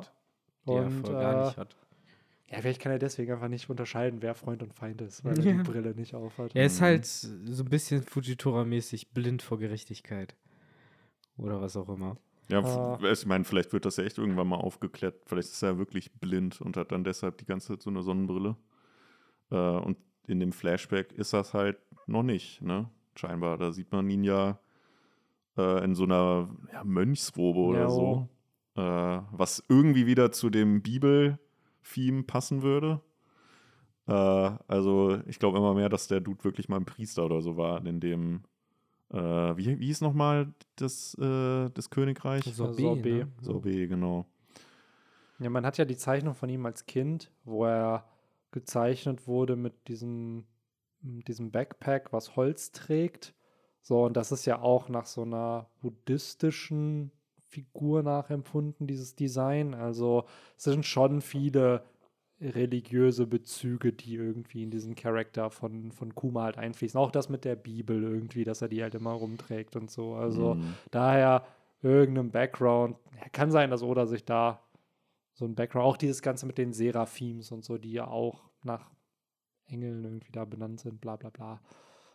Äh, ich versuche gerade herauszufinden, wie dieser Name heißt von seinem Child Design, deswegen äh, versuche ich einen Übergang zu schaffen, damit ihr ein bisschen redet, während so, ich hier ja. suchen kann. Was, Ähm, was willst du noch mal gucken? also das äh, Design von Kuma als Kind, Ach das so. ist halt inspiriert nach Ah. so einem, ähm, ich glaube aus dem Buddhismus ist das, aber ich suche hier gerade noch. so, interessant. Das wusste ich auch gar nicht. Aber ja, kann ich mir gut vorstellen. Ja klar, Kuma hat auf jeden Fall so eine sehr schon früh nachdrückliche äh, äh, ja, Optik kriegt durch eben diese, diese Bibel, dadurch, dass er halt so diesen großen Körper auch hat. Er hat halt diesen Eindruck von so einem wuchtigen Typ, der dich halt auf dieser Bibel einfach umhaut. Äh, vielleicht auch so ein paar Anleihen aus. Jetzt kann ich überhaupt nicht mehr an den Namen erinnern. Es gab auch einen Char- Charakter in Berserk, der halt auch so ein Priester mit so einer Bibel, weil er Leute da verdroschen hat. Jo, Ähm, was ja vielleicht so ein erster Gedanke gewesen ist damals. okay, Äh, er wurde nicht nach einem buddhistischen, sondern nach Ninomiya Sontoku wurde sein Child Design inspiriert und das war Hm. wohl ein äh, berühmter Philosoph aus Japan aus dem 19. Jahrhundert. Mhm. Ähm, genau, und den hat man halt immer mit einem Buch gesehen, wo er gelesen hat und hinten hat er dann halt immer was getragen und meistens war es dann halt Holz. So, genau. Ja, ist halt die Frage, ne, ob dahinter was steckt so ein bisschen, weil ja, wobei, Kuma verfolgt ja schon irgendwo seine eigene Moral, Philosophie, von der wir gerade immer noch nichts wissen. Er wird halt als Tyrann dargestellt und macht teilweise grausame Dinge, aber am Ende sind das Dinge, die vielen irgendwie helfen, wie zum Beispiel der Strohhutbande, wo man erst dachte, ja, okay, der hat die getrennt und wollte die auslöschen, aber in Wirklichkeit hat er sie gerettet. So. Ja, ja, Daher klar. halt auch diese Umwandlung vielleicht in die Pazifisten, aber es macht immer noch keinen Sinn, warum der Boy sich hat umbauen lassen, obwohl er ein Revolutionär ist. Hm. So. Ja, das ist, Kuma ist halt, glaube ich, so ein bisschen dieser Symbolismus von, dass halt ein Mann, der halt ja alles aufgeben musste, das ist halt so diese, dieser ultimative Sinnbild für alles, was so ein bisschen falsch läuft mit der Welt. So sein Schicksal, das Schicksal seines Königreichs und das Schicksal seiner Familie so ein bisschen. So wie so ein kleiner Blueprint halt dafür, wie, ja, schrecklich diese Tenrobito halt sein können und was die halt mit einem einzelnen Mann halt anrichten können und äh, wie weit die sozusagen gehen. So, weil ich werde mich immer an diese Andeutung erinnern, die, die überhaupt da erst auf äh, Beljoa gemacht wurde mit diesem, ja, er wird bestraft dafür, was er getan hat. So, was halt auch so einen nachhaltigen Groll dieser Tenrobito zeigt, so ein bisschen diese, dieser klassische Fall, der auch oft in so Geschichten gesagt wird, dieses, ja, der Tod reicht nicht, so ist halt ein Schicksal schlimmer als der Tod sozusagen. Und ich habe halt das Gefühl, das wird hier halt mit Kuma gemacht. Und äh, dadurch, dass er eben so, ja, der am meisten leidendste Charakter in der Geschichte ist, ist dann die Katharsis natürlich umso größer, wenn äh, seine Peiniger dann irgendwann ja gestellt werden. Safe, auch gerade da, ne? Ähm, er ist ja schon irgendwie verwoben mit diesem Tenryubitu-Plot Ja, ja. und von den OG Sieben Samurai ist er, glaube ich, der einzige noch ohne Story, die gefühlt fertig erzählt wurde, weil die meisten haben ihren Arc bekommen irgendwie. Der einzige, der auch von ah, wobei Falkenauge, sorry, Falkenauge auch. Den, Ja, der und ist auch. Weevil. Weevil aber gehört ja nicht zu den OG, also zu den so, okay. ersten sieben, die wir sozusagen pre-Timeskip kennengelernt haben. Mhm. Ja, Falkenauge, gut, dann. Und Kuma war auch der Ja. Einzige, der wirklich von Anfang, ja, mit Falkenauge zusammen, waren das die beiden, die von Anfang bis Ende auch dabei waren, bis ganz zum Ende. Genau, die werden wahrscheinlich bis zum Ende, weil ich glaube, Ja, also auch bis gesagt wurde, dass aufgelöst wird. Das waren so die, die treuesten Mitglieder der, stimmt, der die waren- Shishibukai. Ja, ja, stimmt. Die So waren, war- ja, ich fände es auch generell, wo bei Kuma damals schon gesagt wurde, ja, ja, er ist der Loyalste, er ist so der Hund der, der, Mhm. Ja. der Weltregierung und dann stellt sich am Ende raus, ja, nee. Ja. So, Das ist halt wieder so dieser Teil der Bestrafung, so dass er Ja. auch so gesehen wird, ne, von der Welt als, ja. Jetzt ist es halt interessant, weil Oda hat uns heute echt einiges an Hinweisen zu diesem Charakter gegeben, dafür, dass er eigentlich sehr wenig Screentime hat. Ne? So richtig, richtig. Screentime war ja erst Thriller Bark, wo er dann halt auch mal was gemacht hat irgendwie und dann am Ende ja schon gesagt hat, oh, Dragon, dein Sohn hat richtig gute Verbündete gefunden oder richtig gute Nakama gefunden. Und das war ja das letzte Mal, wo er selbst bei Bewusstsein war, weil ab dann wurde er ja an. Nee, nee, stimmt, auf Sabaody war er noch normal bei Bewusstsein. Ich- und danach wurde er dann umgebaut bis Marineford. Was ja dann wieder impliziert, okay, wir haben so ein paar Storyfetzen von diesem Charakter, aber du kannst dir immer noch kein richtiges Bild machen, so wo du sagen wirst, ja, das und das ist jetzt der Fall. Ich muss aber sagen, dass äh, Kuma für mich tatsächlich, so jetzt, wo ich drüber nachdenke, ich meine, ich könnte länger drüber nachdenken, mir wahrscheinlich mehr einfallen, aber gerade so einer der besten Beispiele für One Piece ist von einem Charakter, bei dem das Long-Term-Storytelling irgendwie immer ja, zufriedenstellend war und blieb, weil klar, es gab immer nur Storyfetzen, aber die gab es kontinuierlich. Sei es halt angefangen mit, äh, dass er überhaupt gezeigt wurde, der Thriller Bark, wo er schon mysteriös erschien, wo er halt rätselhafte Deals anbietet mit, ne, ich rette jetzt deinen Captain, wenn du seine Schmerzen annimmst, dann halt auf dem Saboti, wie du gesagt hast, wo auch sozusagen ja, ein rätselhafter Deal gemacht wird, so ihr werdet gerettet, aber an einen seltsamen Platz irgendwo anders gebracht. Und ich so. verrate es nur Rayleigh. So. Genau, und der einzige davon weiß ist Rayleigh und Hell Eventual Dragon. So, und äh, dann später, wieder nicht allzu lange Zeit später, trifft man Marineford auf ihn und äh, Ivankov sagt dann ja dieses, okay, was ist denn hier los mit dir? Mhm. Wo du halt direkt wieder so, aha, okay, wo ist da die Connection? So, dann der Zeitsprung, wie du sagst, er hat das Schiff verteidigt, so, Ja. the plot thickens, so immer mehr ist dieser Mann anscheinend da im Hintergrund hat er, tut er Dinge, wie du perfekt sagst, ohne dass man irgendwie genau weiß, was eigentlich es mit ihm auf sich hat. Weil das wird es jetzt aufgemacht. Ja. Mit der Reverie wurde das richtig angefangen, da wo halt äh, jetzt dieser eine Satz gefallen ist, auf dem halt alles aufbaut, dieses so, das sind seine Verbrechen, dafür wird er jetzt bestraft, so dieser Plot, der damals abging, der wird jetzt uns nach und nach, glaube ich, präsentiert. Plus halt Bonnie. dieses eine dedicated Chapter auf dem Weg unter Wasser, so, wo, mm, genau. Frankie halt sagt, ey, diesem Mann sind wir eigentlich diese zwei Jahre ja. zu verdanken. Ohne ja. ihn wären wir heute nicht ja. da. Und auch wenn Ruffy nie einen richtigen Dialog mit Kuma hatte, mm. in diesem ganzen Plot, er hat ja nie mit dem Dude geredet, so wird er ihm ja dankbar sein und er weiß, wer das ist, weil ja. Frankie hat ihm das erzählt. Und daher glaube ich halt auch, dass das, was Kuma passiert ist, für Ruffy sehr relevant sein wird. So, obwohl ja. er halt noch nie mit ihm gequatscht hat. Und auch da haben wir ja schon ein paar Mal so ein bisschen drüber diskutiert, was die Idee hinter Kuma ist. Wahrscheinlich dieses die eigene Freiheit aufgeben, damit andere mehr Freiheit halt genießen können. Ob das jetzt am Ende ein tragisches Ende haben wird oder vielleicht ja doch ein Happy End, wo halt irgendwie sein freier Wille wieder zurückkehrt und er dadurch nicht mehr diese seelenlose Maschine halt ist, äh, bleibt halt abzuwarten. Aber es ist halt spannend. Ich hätte nicht gedacht bei diesem Charakter, dass der so lange ja, relevant genau. wird und so eine Kernidee vom ganzen One Piece Plot eigentlich thematisiert. Mhm. So. Ja, und das finde ich halt bei ihm gut im Vergleich zu anderen Charakteren, die einfach irgendwann mal reingeschmissen wurden und dann sehr lange komplett rausgenommen werden und man irgendwie so erwartet, so okay, aber bei ihm musst du jetzt genauso investiert sein wie beim Charakter wie Kuma, wo du immer wieder was erfährst. So sei es äh, Weevil, den wir halt exakt zweimal, glaube ich, nur gesehen mm, haben, so ja. von dem halt noch nichts raus ist, den sage ich immer wieder, den musst du neu einführen. Kein Schwein weiß, wer ja, das ja. ist von den Lesern, Leserinnen so. Äh, sei es auch so ein Charakter wie Aokiji, von dem wir gerade geredet haben, den wir auch seit über fucking zehn Jahren nicht gesehen haben, so. wo stimmt. man halt sagen muss, so, nee, so bei Kuma kamen die Nuggets besser. nicht mehr, ins, aber irgendwie besser. Ja, du hattest ihn mehr verteilt, ne? Genau. Wenn du bedenkst, so Doflamingo und er hatten ja denselben Auftritt sozusagen. Ja. Und, und die wurden auch satisfying aufgebaut. Genau, so nur Flamingo, let's be real, nach zehn Jahren fing sein Plot an. Also mhm. es ist in One Piece-Verhältnis finde ich, ja, ist ja schon early. Irgendwo. Es wurde einmal kurz im Auction-Haus halt gedroppt. Genau, du hattest das Auction-Haus, genau. du hattest vorher nach Jai, nee, nach Skype hattest du die Szene mit Bellamy, wo du wusstest, okay, der hat anscheinend Einfluss. Den dann gibt's. genau Human Auction-Haus. Ja. Du hast ihn immer mal, dann hattest du diese ganze Setup mit Marineford und danach mhm. ging es ja nach dem Aber wenigstens schon. hast du ihn blitzen sehen. Genau, du hast, hast, ihn immer wieder du hast den immer mal wieder gehabt und Kuma ja irgendwo auch. Genau. Nach diesem ersten Auftritt ja. hattest du dann eben Thriller Bark, wo er auftaucht, dann genau. auf einmal Sabao Brody, dann Fischmenschen, also wenn wir jetzt Marineford und sowas alles, dann Fischmenscheninsel wurde ein bisschen erwähnt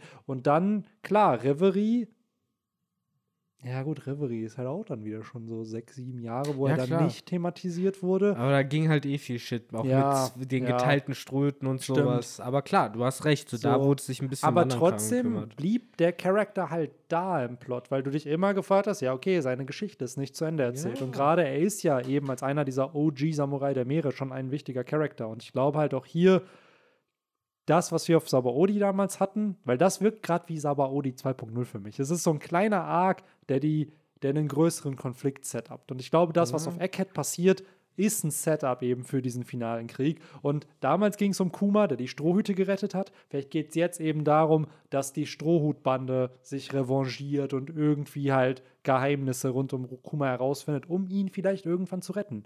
So mit der Hilfe von Bonnie, weil das ist mhm. ja ihr Ziel wahrscheinlich. Mhm.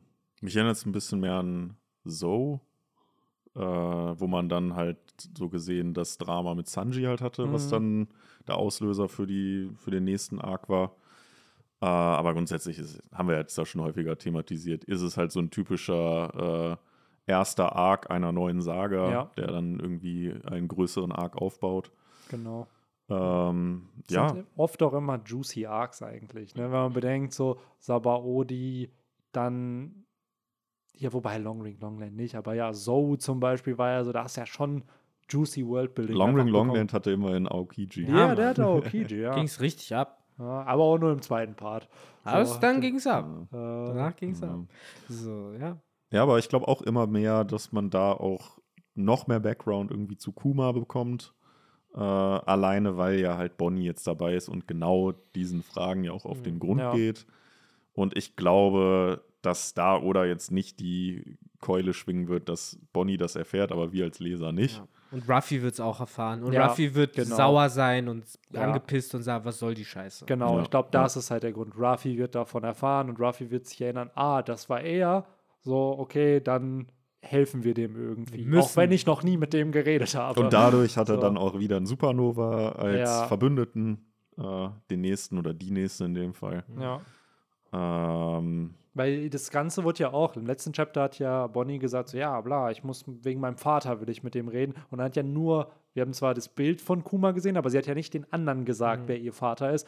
Ein Chapter später wird es ja direkt aufgelöst. Ja. So, also Na, das finde ich auch sehr schön, weil das auch so, man, stellt euch vor, das wäre wie auf Wano gelaufen und wir hätten die nächsten zehn Chapter nur Silhouetten gesehen, Mhm. wenn sie sich an ihren Vater erinnert und hätten, und es wird so, so, ah, ist es jetzt Kuma, ist es nicht, ich weiß es nicht, keine Ahnung, diese eine Locke sieht so aus, als könnte das sein Ohr, Ja. seine Ohrenmütze sein. Und- alle haben es ja. ja. schon damals vermutet, Eben. dass die irgendeine familiäre Eben. Verbindung halt Deswegen finde ich es so. gut, dass das hier einfach mal Ja. klar ausgesprochen wurde, auch schon vor ein paar Chaptern so und hier halt das auch schnell relevant wird und halt Ja. jetzt nicht erstmal wieder irgendwie unter den Teppich gekehrt wird. Da stimme ich euch auf jeden Fall zu. Also das, was wir auch im letzten Podcast gesagt haben, Pacing. So gefühlt nach Wano, Pacing, überragend gerade. Also, überragend. Und Ja. äh, wo wir ganz am, am Anfang bei den Filmen waren, aber da, dazu kommen wir später gleich, aber äh, es werden aktuell auch sehr, sehr viele altbekannte Gesichter Mhm. äh, reingeworfen, ne? Mhm. mehr als man eigentlich so erwartet hat. ja.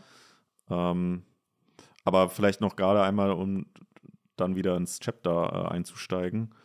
Äh, diese Beziehung von Bonnie und, und Kuma macht sich jetzt ja auch hier bemerkbar, indem sie sich dem in, in den Weg stellt. Ruffys Angriff ja auch praktisch äh, blockiert, äh, der ja für Ruffy-Verhältnisse sehr schnell checkt, dass es hier nicht der echte Kuma ist, sondern halt ein äh, Pazifister äh, und den dementsprechend dann noch angreift.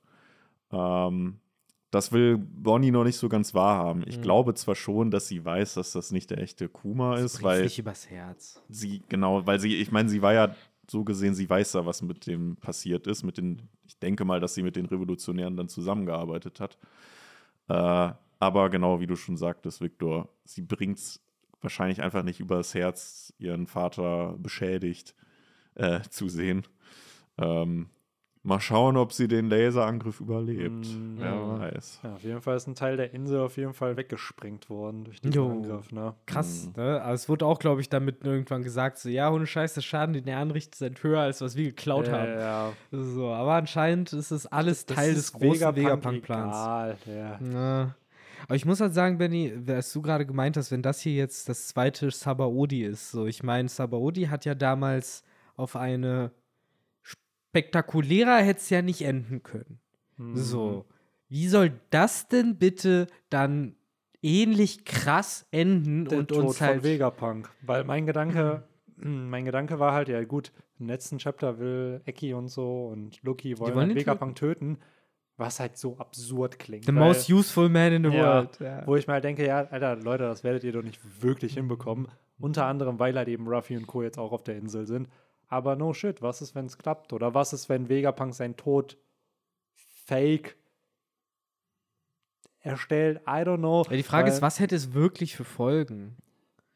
Naja, damit er in Ruhe gelassen wird. So, Nee, weil wir mein- wissen ja auch noch nicht, ja. Mhm. wem Vegapunk loyal gegenüber ist. So, das ist ja auch noch nicht klar. Plus, eher dieser Vegapunk-Vergleich, ja, wobei, der Sabaody-Vergleich, weil eben, es ist ja der Anfang von einer neuen Saga. Und ich Ja, finde, wenn man bedenkt, so damals auch Wano endete der erste Akt mit Ruffys Niederlage gegen Kaido, wodurch dann alle sich dachten, okay, wie will er den besiegen? Hier hast du jetzt halt dieses, was kann also Schlimmes passieren? Entweder stirbt der, Kuma stirbt, aber das macht gerade keinen Sinn, weil er ja eigentlich bei den Revolutionären halt ist. Ist auch praktisch Äh, tot gerade. Ja, wo ich mir dann halt denke, ja, ähm, irgendwas muss ja passieren als Setup, weil damals auch, weil ich mir das nochmal zurückgedacht habe, weil der Anfang von Sabaody und der Anfang von Egghead ist halt schon sehr ähnlich mit, oh ja, einer meiner Brüder hat angeblich irgendwas gemacht, aber ja, wir müssen den jetzt erstmal sich selbst überlassen. So, bis dann halt nach dem ersten Arc, was damals Sabaody war, hier jetzt Egghead,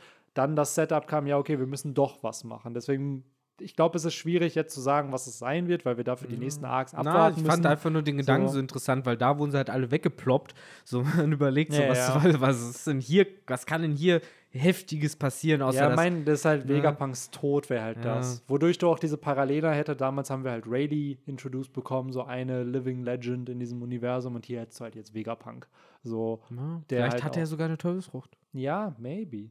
So, und ich weiß nicht, irgendwas muss ja passieren, weil ich kann mir nicht vorstellen, dass jetzt ein Happy, also es wäre alles zu easy, wenn es jetzt wieder ein Happy End wäre am Ende dieses Arcs. So von Happy End zu Happy End, dass du halt im Endeffekt einfach Mhm. weitergehst. Ne? Weil zum Beispiel Zoe damals war kein Happy End. Whiskey Peak war kein Happy End. Long Ring Long Net war eigentlich kein Happy End. So, es waren halt immer Setups für größere Probleme. Auf Whiskey Peak als Setup war es damals, ey, Igaram ist vermeintlich tot, die Barockfirma weiß, dass ihr existiert, die wollen euch umbringen.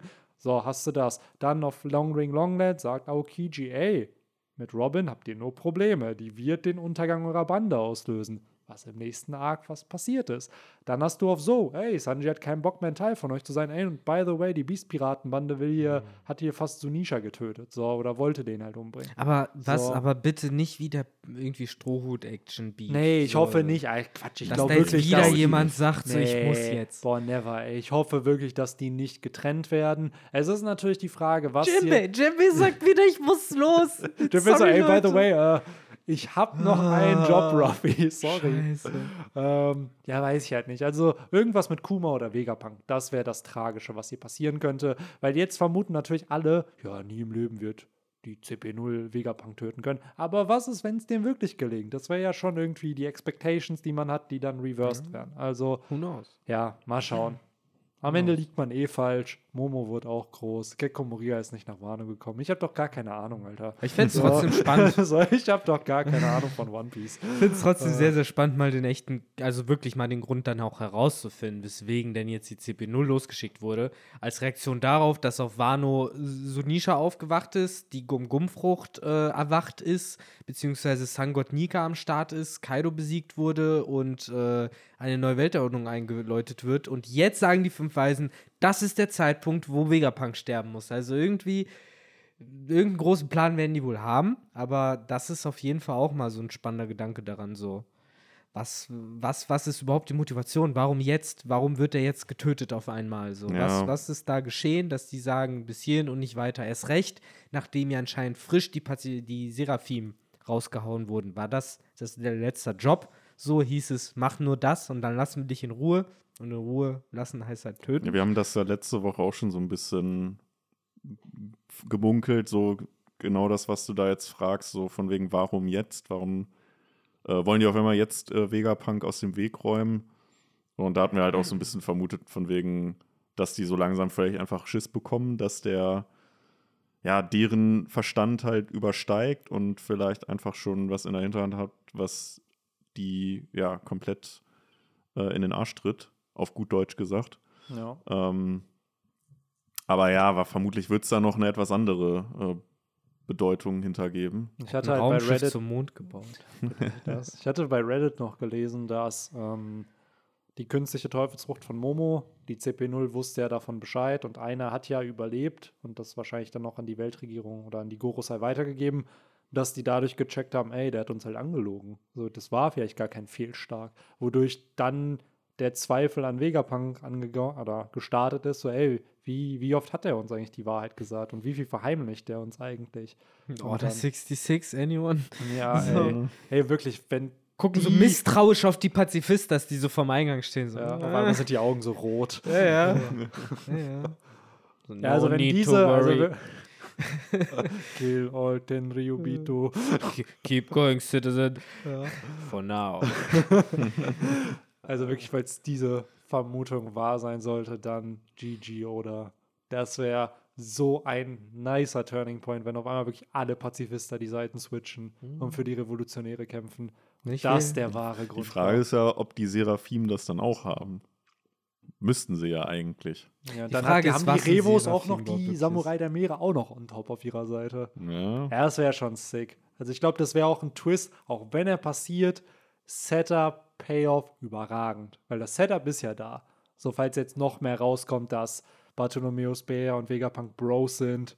So, und Dragon da auch noch ein bisschen reingesprinkelt hat von Ideen. Aber habt ihr letzte Woche dann auch darüber geredet, dass ja jetzt wirklich nochmal die Vermutung nahe liegt, dass echt jeder der Original Shishibukai eine Seraphim-Variante hat, weil wenn mm, Falkenauge ja, ja, und klar. Hancock und jetzt Kumain hat, dann werden doch wahrscheinlich Doflamingo und Crocodile ja. und wer, wer noch? Jimbei. Jimbei. Der vielleicht gegen sich selber kämpft. Oh mein Gott, ja. Genau. Fucking Jimbei. Es gibt, es gibt eine Figur von Jimbei, Gecko Moria. Gecko Moria. Und das war's, glaube ich, oder? Hm, Falkenauge, Hancock, Bär hatten wir, Doflamingo, Jimbei, Moria. Ja. Einer fehlt. Crocodile. Crocodile. Genau. Ja. Die, die sieben, ich, ich sag's euch, die werden wir doch sehen dann jetzt, die anderen noch. Wir haben halt so gemunkelt, weil Falkenauge und Hancock dürften eigentlich nicht auf der Insel sein, weil die ja erstmal mhm. wieder in die Retoure gehen müssen. Ne? Bär wird da jetzt hingebracht und dann war halt so die Vermutung, sind die wirklich alle da oder ist mhm. vielleicht noch einer auch auf, äh, im Einsatz? Übrigens, genau das gleiche haben wir auch bei den, bei den Vegapunk-Formen. Ja, haben vielleicht wir auch, welche unterwegs. Ne? Genau, haben wir auch spekuliert, sind die wirklich alle auf der Insel ja. oder hebt sich oder ein, zwei für später auf? Einfach einer ist Pirat. Ja, das ist ja wirklich dieses, dass einer keinen Bock hat, Wissenschaftler zu Science sein. Science ne? Pirates. Ja. Ja, auch generell halt dieses mit Jimbei wäre halt cool, wenn er dann auf einmal so ein Shock Jimbei-Face hat, weil die Boah. wissen ja noch nicht, was Seraphims sind. Wäre aber auch die creepy as fuck. Das wäre crazy, Alter. Weil der hätte, das wäre ja eher mit weißen Haaren statt schwarzen und halt mit diesen Lunarian-Flügeln, ne? Und mhm. könnte aber wahrscheinlich auch äh, Fischmenschen-Karate, ne? Jo. Nur mit Feuer und Wasser, wahrscheinlich. Ah, crazy. Das wäre zum Beispiel, das hatten wir ja auch ich glaube, es war schon vor ein paar Wochen so ein bisschen, wer werden die Antagonisten in diesem Arc? Letztes Chapter war es jetzt okay, CP0, aber vielleicht eben auch Seraphims, dass die Strohhutbande einen besiegen kann. Ich kann mir gut vorstellen, mhm. dass die auf einen treffen ja. im Laufe der Staffel, weil das wird jetzt irgendwie immer mehr angeteased, es wird zum zweiten Mal thematisiert. Ja. So, und das läuft alles Und das ist hinaus. dann auch wieder sowas, was dieses Narrativ ja. der Weltregierung fördert. Oh, sie sind sogar so mächtig, dass sie einen Seraphim besiegen konnten. Wobei, so. vielleicht wird es auch so sein, dass es halt eben um den Kuma-Seraphim dann geht. Oder dass der den, ankommt, ja. der dann vielleicht nochmal Amok läuft oder so, wenn der halt Fehlfunktionen hat und dass dann das der Moment ist, wo Bonnie so ein bisschen drüber hinwegkommt, der dann vernichtet werden muss. Oder dieser Seraphim tötet Vegapunk. Uh. Ich finde ich find vor allen Dingen spannend zu sehen, wie das denn jetzt mit den Teufelsfrüchten ist. Hm. So, ob die die jetzt dann auch irgendwie repliziert haben oder nicht, weil gerade die Tatzenfrucht wäre ja nochmal oh, sehr most, OP. Ohne jetzt auch einer der most broken Teufelsfrüchte. Es ist, ich sage es, ne? es gibt für mich mittlerweile so einen neuen Tier an Teufelsfrüchten und das sind halt äh, wie ich sie jetzt in meinem Kopf nenne, Schlüsselfrüchte. Das sind Teufelsfrüchte, die können mehr als nur kämpfen. Die sind für irgendwas da. Sei es die OP-Opinomie, sei es äh, selbst sowas wie die, die Drachenfrucht oder halt jetzt das. Das sind halt. Oder die Gum-Gum-Frucht. Das sind Früchte mit einem speziellen Sinn dahinter. Die, die Nikio Nikionomie, also diese Tatzenfrucht, ja. ist bei mir im Kopf immer die Frucht, die die Poneglyphe damals wegteleportiert ja, oder weggeschlagen hat. So nachdem genau. die Kozukis die gebaut hatten, gemeißelt hatten, hattest du in, im antiken Königreich jemand, der dann so. Es ist ja, so. es ist ja auch, wenn man so ein bisschen in die Wissenschaftsrichtung wieder geht, es ja schon der ultimative Antrieb diese Tatzenfrucht, weil es äh, setzt ja so krasse Energie anscheinend frei, dass dich halt mit Leichtigkeit flop weg. Also da muss man wirklich fragen, äh, wo ist der Unterschied zur Wop-Wop-Frucht, zu der wir später gleich noch kommen, äh, mhm. die äh, auch jetzt in dem Chapter. Ich finde es generell so crazy. Du, du, kannst Angriffe parieren. Die, du kannst ja wirklich anscheinend jeden physischen Angriff, außer jemand hat wahrscheinlich das heftigste Haki, kannst du einfach kontern. Du kannst Schockwellen erzeugen, du kannst andere wegteleportieren, du kannst Schmerzen entfernen und als Angriff nutzen. Das sind ja schon wieder vier Wenn es wie bei JoJo's Part 8 so. läuft, dann kann der äh, alles entfernen. Der Hauptcharakter kann Blasen machen und der kann all, alles in diese Blasen reinpacken. Der kann zum Beispiel etwas den Ton entnehmen oder den Geruch entnehmen oder er kann dir de, den Sehsinn nehmen, indem er den aus, in, aus dir in so eine Form von so einer Blase zieht. Klingt auch eher so ein bisschen nach dem Kuma-Ding. So, ja, es ist eh schon dafür, dass dieser Dude einfach mit Tatzen eingeführt wurde. Ja. Es ist halt schon sehr broken, was Oda hier aus dieser Frucht macht. Aber finde ich cool, weil ist halt unique. Macht halt auch Sinn bei so einem Charakter eben. Ja. Der ist ja eben kein No-Name, sondern es ist schon einer der wichtigsten Piraten, Könige, whatever in der mhm. Story. Daher, mhm. why not? Auf jeden Fall. Also da bin ich mal gespannt, wie es hier weitergeht, welchen äh, Seraphim wir am Ende denn bekämpfen werden. Oder ob es dann doch irgendeine Vegapunk-Variante ist, die komplett amok gelaufen ist, äh, die dann irgendwie äh, in Ruhe stillgelegt werden muss oder was auch immer.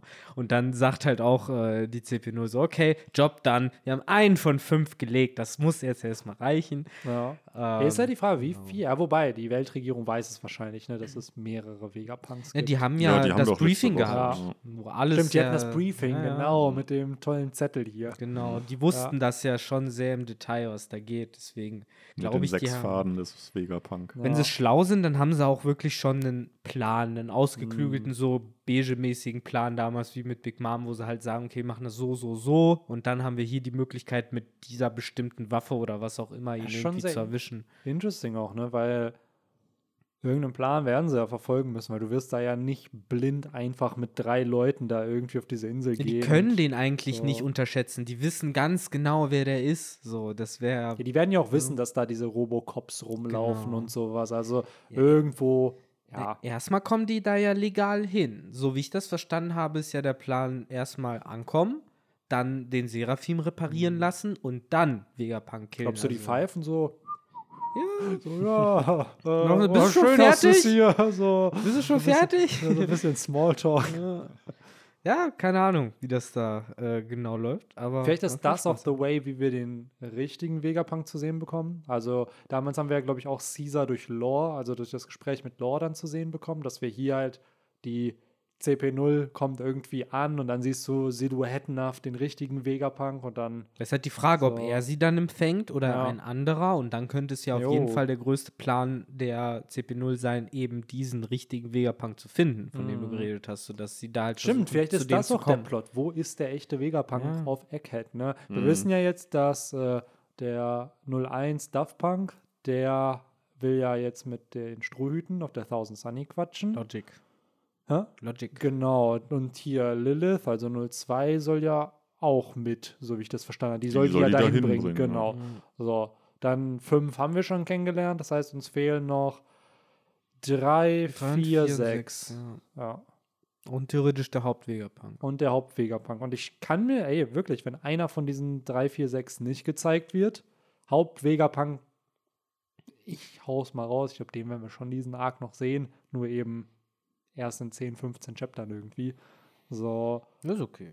Ist okay. Kann, ja. kann man Wir haben so lange gewartet, Digga. Ja, kann so. man auch, kann man noch, äh, noch Bis nächstes Jahr warten. Ja, ich glaube auch. Ich würde sogar zutrauen, dass das nochmal ein bisschen rauszögert. Erstes Chapter nächstes Jahr.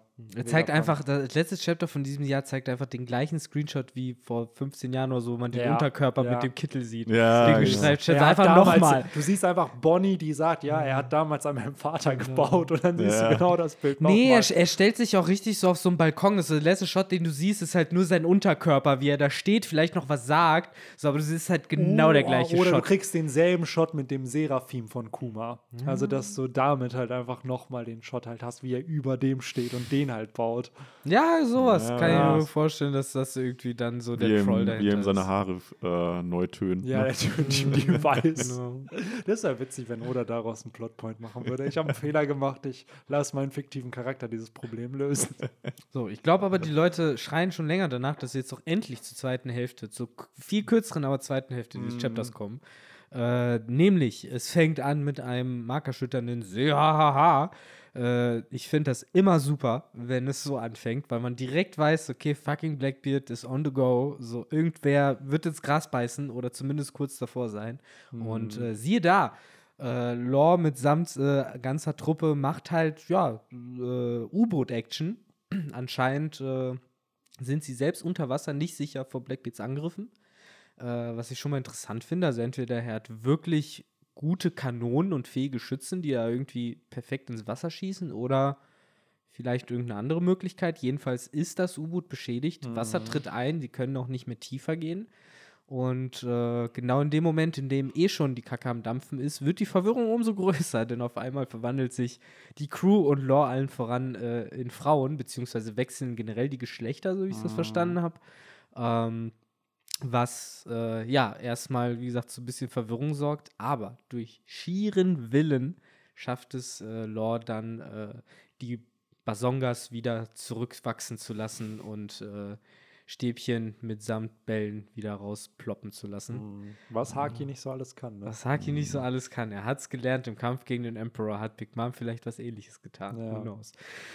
Äh, jedenfalls äh, stehen sich dann tatsächlich äh, fucking Blackbeard und Law gegenüber. Äh, Blackbeard war scheinbar schon länger auf der Lauer und wusste, dass halt in diesem Konflikt zwischen Wano, also auf Wano und äh, dem Fall von Kaido halt dann die Kid-Piratenbande, die Law-Piratenbande und die Strohhut-Piratenbande halt einer von den dreien halt diesen Weg nehmen muss. Es gibt ja nur die drei. Er hat aber keine Ahnung welchen. Und äh, hier beißt es Law halt dann so ein bisschen den Arsch, dass er halt vorher so ein gehässiges Arschloch war und gesagt hat, hahaha, ich nehme den kürzesten Weg, fickt euch ins Knie. So, das hat er jetzt davon. Äh, jetzt steht er halt fucking Blackbeard gegenüber. Tja, wer hätte gedacht, dass Blackbeard auf einem Pegasus in die Story wieder eingeführt wird? Mhm. Ja, schon äh, ein bombastisches Ende für das Kapitel. Mm. Wir sehen ja vorher noch äh, drei der Original Crew-Mitglieder, äh, Mhm. auch selten und vor allen Dingen einen, wo ich seit er gezeigt wurde, so mit am längsten drauf gewartet habe, so, hey, wie macht denn Oda das jetzt? Und Oda macht es tatsächlich doch wieder sehr straightforward, äh, indem er sagt, äh, Doc Q, Doc Q äh, hat eben die Krankheitsfrucht. Mhm. Er ist dafür verantwortlich, dass die Geschlechter getauscht wurden. Anscheinend hat er ein Virus entwickelt, der das äh, äh, irgendwie bewirkt, was ich krass finde. Erstmal habe ich mich direkt an äh, Ivankovs Fähigkeit erinnert, der ja. Durch seine Hormontherapie auch Geschlechter ändern kann, aber der muss ja dafür wirklich reinstechen in den Körper Mhm. mit seinen Nägeln. Hier wird es halt durch ja, Mikroben, durch eine Krankheit scheinbar äh, irgendwie ausgelöst. Ähm, abgedreht. So, da ist halt die Frage, so wie weit geht die Macht dieser Frucht? So, was kann man sich da für Krankheiten denken und auf welche Art und Weise kann man seine Gegner da außer Kraft setzen, in Anführungszeichen. Ja, vor allem die, der wird ja nicht jeden einzelnen von denen berührt haben oder denen irgendeine Spritze eingeführt haben. Ja, hat er dir wahrscheinlich so in der Luft die Viren freigelassen oder sowas. Ja, oder Wahrscheinlich durch ist, dieses Loch, ne? Durch dieses Ja. Leck, was da. Ja, also ich kann mir halt bei dem nicht vorstellen, dass der Awakening hat, äh, der Dude. Ähm, weil sonst wäre das für, für mich irgendwie eine Erklärung, dass man bei einem Awakening das dann in die Luft einfach freisetzen kann. Aber ja, vielleicht kann man das auch einfach ganz normal so, dass er aus seinen Fingern dann irgendwie Krankheiten kommen oder so. Genau, Ja. irgendwelche Viren, äh, so ein bisschen wie, wie Shino in Ja, Naruto genau. seine Ja. Käfer da mal rausschickt. Ja, oder so Diablo 3, so ein Witch Doctor, der Mhm. dann halt irgendwie Krankheiten als Aura irgendwie dann halt Ja. raushaut. Daher. Genau. Aber Ja. es ist doch genau das, was man ja irgendwie immer gedacht hat. Ja, so, seit man schon. den Typen gesehen hat, so, ja, hat bestimmt so eine Krankheitsfrucht. Und das ist die Krankheitsfrucht. Wobei ich nicht glaube, dass er die das letzte Mal, wo wir ihn gesehen haben, schon hatte. Ich glaube, Vermutlich nicht. ich glaube, der hat die genauso wie Van Ogre und Jesus Burgess halt, halt erst relativ frisch bekommen. Also Ja. bei Burgess ist es ja klar, bei, der war ja noch, äh, noch neulich, möchte ich fast sagen, auf, auf der Jagd nach der Feuerfrucht. Mhm. Ähm, ja, ich würde sagen, Es wird ja sogar von Law bestätigt hier, der anmerkt, so dass die Blackbeard-Piraten krasse Teufelsfrüchte Mhm. Früchte erjagt haben in letzter Zeit. Ich muss aber sagen, auch wenn die wahrscheinlich erst aktuell gegessen wurden, ich glaube, die Konzepte standen schon länger. Ja. Es sind recht Ja. simple Früchte. Okay, er hat Superkraft, er kann teleportieren und er kann halt Krankheiten. Und Mhm. das Pferd ist halt ein Pegasus. Also Ja. das ist so sehr, sehr classic. So, wer weiß, wie lange das dann schon in der Pipeline war. Ich glaube aber auch die Idee, dass die halt erst kürzlich gegessen wurden, die kam dann später. Ich halt find- einfach, weil die vorher auch nicht gezeigt wurden. Ich finde übrigens, dass äh, die Mitglieder von Blackbeard so diese typischen Superkräfte in An- und Anführungszeichen, Mhm. so dieses, möchtest du li dich lieber von A nach B teleportieren oder, äh, oder möchtest du lieber super stark sein oder möchtest du lieber unsichtbar sein? So diese typischen Fragen, die man damals Ja, immer so auf der stimmt, Schule ja. irgendwie sich Ja. gestellt hat, so die haben die halt alle. So der eine kann sich halt unsichtbar machen, der andere äh, kann sich teleportieren, der andere ist super stark. Der nächste kann fliegen, in dem Fall das Pferd. Der andere hatte diese Ja, Lafitte kann ja auch Krankheitsding. fliegen. Ja, Der hat ja genau. auch sie. Das ist halt das Genau. Interessante, weil bei Lafitte wissen wir immer noch nicht, was für eine Teufelsfrucht der halt hat. Und die hatte er ja auch schon pre-Timeskip so. Und ja, ist halt spannend, wie wie das hier gesetupt wird, weil ich glaube auch, dass die jetzt nach dem Timeskip erst alle ihre Teufelsfrüchte bekommen Ja. haben, weil da wurde ja auch gesagt, irgendwie nach dem Timeskip waren sie dann erst, beziehungsweise nach Marineford waren sie auf der Jagd nach Teufelsfruchtnutzern. Wie gesagt, bei, So. Bar bei Barges, der hat ja noch neulich geshoppt Ja, erst. genau. Ja. Und ich schätze auch einfach mal, als Blackbeard Whitebeard die Teufelsfrucht entnommen hat, war klar, er kann das. Okay, cool, Proof of Concept, es funktioniert. Lass es jetzt bei anderen auch machen. Ich kann mir gut vorstellen, dass So. das vielleicht sogar so ein bisschen die Kondition war, unter der die Genau. Impel Down Leute mitgekommen Ja. sind. So, ja, nee, kommt mal mit, ich zeig's euch gleich jetzt. Wir fahren jetzt zu Marineford, ich werde Whitebeard Teufelsfrucht abziehen. So, und das war dann, Ja, wahrscheinlich so ein bisschen, wenn ich das schaffe, dann Ja, seid ihr dabei. genau. das Ja, war halt Also- wahrscheinlich auch für Blackbeard so, so ein Gamble. So, Ja, okay, klar. scheiße, Mann, wenn ich das nicht schaffe, steht- dann es reißen stand mich im alle Buch der. Teufelsfrüchte, dass ich das Ja. kann. Das steht da Genau, drin. Ich So, muss es jetzt können, ich muss gucken, jetzt ob so, ich brauche auf jeden Fall ein schwarzes Tuch. Hat das hier jemand? Können wir das? Genau, und Ah. wie du sagst, dann war es halt Proof of Concept Ja. und dann hat halt die Crew offiziell gesagt, okay, wir folgen dir, wir werden Genau. jetzt diese zehn Kapitäne und jetzt ziehen wir deinen Plan halt durch. Genau. Das ist, glaube ich, auch. Ich hätte es halt cooler gefunden, wenn zumindest einer von denen schon eine bekannte Teufelsfrucht gehabt hätte. Das sind ja jetzt alles neue Teufelsfrüchte, wo es dann ehrlich gesagt ein, also mich jetzt nicht juckt, ob das von irgendeinem random Piraten geklaut wurde ob, oder ob er die Frucht einfach irgendwo gefunden hat. Ja. Äh, aber wir haben ja vor dem Podcast schon äh, so ein bisschen unsere Strichliste der Blackbeard-Piraten äh, gemacht. Zwei stehen, glaube ich, noch aus, die noch Kandidaten sind für eine Teufelsfrucht. Vasco Schott hat ja leider nicht die, die, was war es dann, die Mero Mero oder wie hieß die? Von Boah, Hancocks Frucht. Boah, Hancock ist die Mero Mero. Mero Mero, Ja. die wollte er haben, hat man das Gefühl gehabt, deswegen war er scheinbar da. so, und äh, Pizarro, das ist der andere, ne, der Mhm. blauhaarige Dude da. Bei dem weiß man es gefühlt immer noch Das nicht. weiß Hat man er, halt auch aber er nicht. wird bestimmt eine bekommen Und haben. genau das ist mein Ding immer.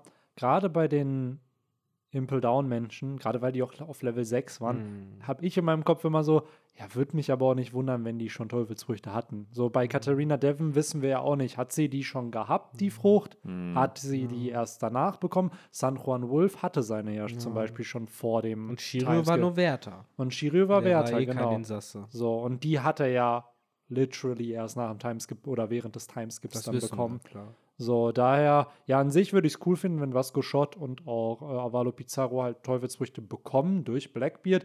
Mich würde es aber auch nicht wundern, wenn sie schon vorher welche hatten. Einfach weil die sind halt so gefährlich, Ja. dass man es sich erklären könnte, dass sie welche hätten. Ich verstehe halt Henry, weil du hast So. halt diese Unsichtbarkeitsfrucht so gehabt, Ja. so diesen Teaser von, okay, keiner unserer altbekannten Freunde, in Anführungszeichen, ist sicher, so wer weiß, wer ist eine Ja. Frucht, die snacken und dann halt Ja, bisschen schade, dass dann die einzige war. Oder genau, oder schafft sich ja die Möglichkeit, Genau. Teufelsfrüchte zu recyceln, Ja. coole Teufelsfrüchte. Warum jetzt jedem eine neue geben? Genau, Ja. dann doch eine neue, aber auf der anderen Seite, hey, neue Früchte kann man sich ja auch nie beschweren Ja. Ja, absolut. Plus man merkt, finde ich, so ein bisschen das Setup einfach, was hier passiert. Ja, gerade auch bei Shiryu, du wusstest, ah, okay, Zoro wird am Ende gegen den unsichtbaren Schwertkämpfer irgendwie kämpfen. Hier jetzt finde ich halt auch mit Van Augur, der Boy kann sich teleportieren, das heißt, Lissop wird gegen einen teleportierenden Scharfschützen und nicht nur sich, So. sondern ja auch Genau. andere. Genau, und er kann andere, wir wissen gar nicht, ob er sich teleportieren kann. ne? Na, das hat er ja hier im Chapter nicht gemacht. Was ich sehr spannend finde, wenn er halt Patronen oder sowas Ja. teleportieren könnte, weil das ist halt mega mächtig für Ja. einen Sniper, wenn du halt wirklich gut. nicht weißt, also welche Stimmt, vielleicht. es kommt.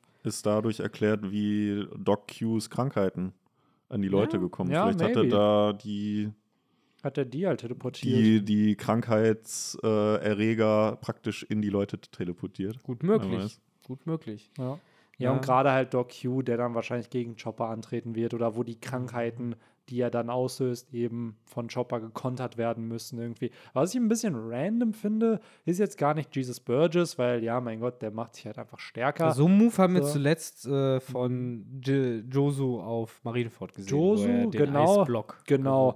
Und die Frucht erinnert schon noch ein bisschen an die von Urouge, der sich ja auch bulkier machen Oh ja. kann. Ja. Ähm, ja, aber wenn er Damage nimmt. Genau, wenn er Damage nimmt. Der gefühlt hortet die Damage und transferiert das ja Eigentlich der Power. Hard-Counter auf genau dieses Barks Teufelsfrucht. So, Das, der könnte ja. ihm ja gar nichts. Also, wenn er den einen Schlag tankt, So, Ich dann- glaube, das ist es. Du musst den Angriff trotzdem tanken. Ja, ich glaube, das ist es. Also, wenn dich ein Kaido schlägt, dann gehst du wahrscheinlich trotzdem K.O. Mhm. Wenn du ihn dann aber tanken kannst, dann kannst du halt die ganze Kraft in, in Muskeln Ja, Ja, umwandeln. mich erinnert es ein bisschen an die, ähm, an diese Pillen, die die Fischmenschen genommen Diese haben. Energy Steroids, Ja. ne? Nur Also halt als Teufelsfrucht. Nur als Genau, Teufelsfrucht. ja. Aber was ich ein bisschen weird finde, ist ja gerade hier, jetzt wird halt wieder eine mythologische Zorn eingeführt.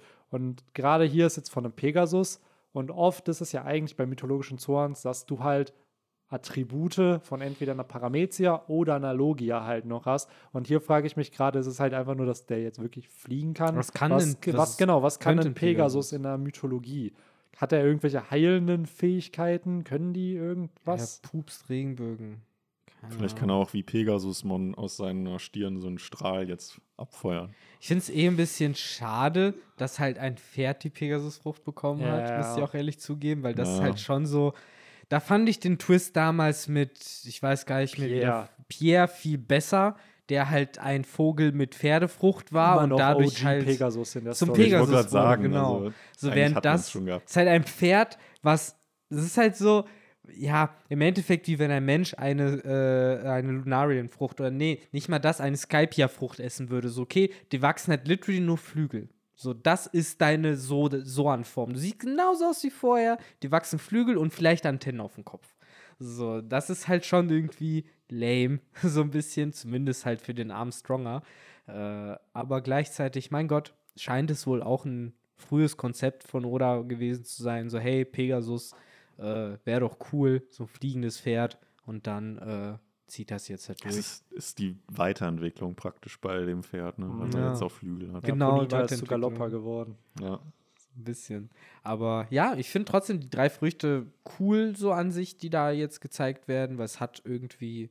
Ich fand es ein bisschen underwhelming, bin ich ganz ehrlich. Ich fand es ein bisschen plump irgendwie. Gerade den von Burgess. Ja, das von Burgess fand ich auch langweilig, das gebe ich zu. Aber die anderen beiden Fall, das eine war eh das, was ich mir gewünscht und erwartet habe, die Krankheitsfrucht. Was, was soll es sonst sein? Ja. Da ist halt eher die Frage, was man damit halt noch macht. Und äh, wie gesagt, die Teleportfrucht, da habe ich eigentlich äh, hohe Erwartungen dran, dass das zumindest ein spannender äh, Sniper-Fight mit Lysop oder sowas wird.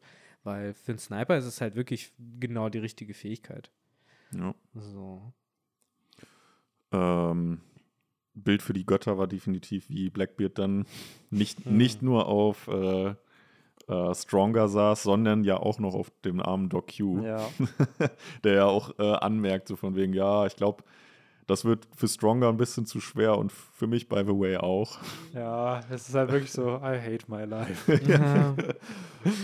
Ähm, das war, war schon sehr, sehr cool. Ja, safe. Ich fand das auch sehr, sehr cool. Auch einfach wie Blackbeard einfach so tut, als ob das so normal ist. Es ist voll Ja. normal, dass ich auf diesem, auf diesem Dude und diesem Pferd, auf diesem Pegasus Warum, hier warum, warum lässt er sich da nicht auch hinbeamen? Ja. Er nimmt natürlich den beschwerlichen Weg. Ja, vielleicht einfach, weil auch Van Oga, ja, wobei eigentlich halt Jesus hat er ja auch teleportiert, also kann es ja nicht unbedingt an Gewicht liegen. So, Nee. ah, Captain, du bist zu fett geworden, ich kann dich nicht Na, geht halt nicht, weil er ist ja Darkness. Wenn er ihn berührt, ist die direkte Teufelsfrucht aus der Kraft gesetzt. Ja, ja, aber ich muss sagen, hier im Chapter hat ja Lore gesagt, wenn du zu starkes Haki hast, kannst du Teufelsfruchtfähigkeiten annullieren. Kann es also sein, weil ich dachte die ganze Zeit, okay, erweitertes Königshaki, jemanden nicht berühren, hat Oda nur eingeführt, damit Ruffy gegen Sakazuki und gegen Blackbeard kämpfen kann. Einfach weil er die nicht berühren muss, um ihn Schaden anzurichten. Kann es jetzt aber sein, dass du einfach nur, selbst mit starkem Haki, von Blackbeard nicht eine Annullierung dann kriegst von deiner Teufelsfrucht? Weil da haben wir ja mir gesehen, wenn er vorstellen. dich berührt, ist deine Teufelsfrucht erstmal weg, solange er dich berührt. Hm. So. Ich meine, wir haben ja auch so ein ähnliches Beispiel, das könnte man halt so ein bisschen rein, ja, rein interpretieren, ja auch am Ende von Wano mit Shanks und Green Bull gehabt, der ja von weitem mit Königshaki ihn halt, ja, so ein bisschen außer Kraft gesetzt hat, wo man jetzt auch argumentieren könnte, vielleicht hat halt seine Teufelsfrucht ein bisschen verrückt gespielt dadurch auch oder konnte halt nicht ihre volle Kraft entfalten, weil sie halt eben von dem unfassbar mächtigen Haki von Shanks halt in dem Moment unterdrückt wurde. Hm. Ne? Der halt nicht mal den Teufelsfruchtnutzer berühren muss.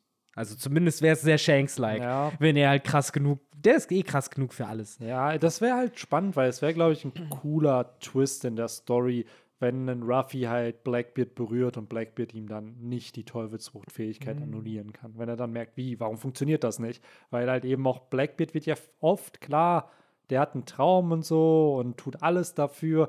Aber Haki wird ja nicht unbedingt mit seiner Stärke irgendwie in Verbindung gebracht. So. Aber er hat es. Er hat es, genau. Er hat Rüstungs- und Observationshaki. Man weiß aber nicht, ob er Königshaki hat. Mhm. Ähm, trotzdem wäre das halt ein cooler Moment, wo halt Ruffy, keine Ahnung, ihn dann einfach berühren kann Mhm. und dann ihn trotzdem mit einer Königshaki-Faust weghaut. Ja. Ja, klassischer Nani-Moment. Ich frage mich halt jetzt, wie soll dieser Kampf aussehen zwischen Law und Blackbeard? Weil eigentlich müsste es eine, eine schnelle Nummer sein.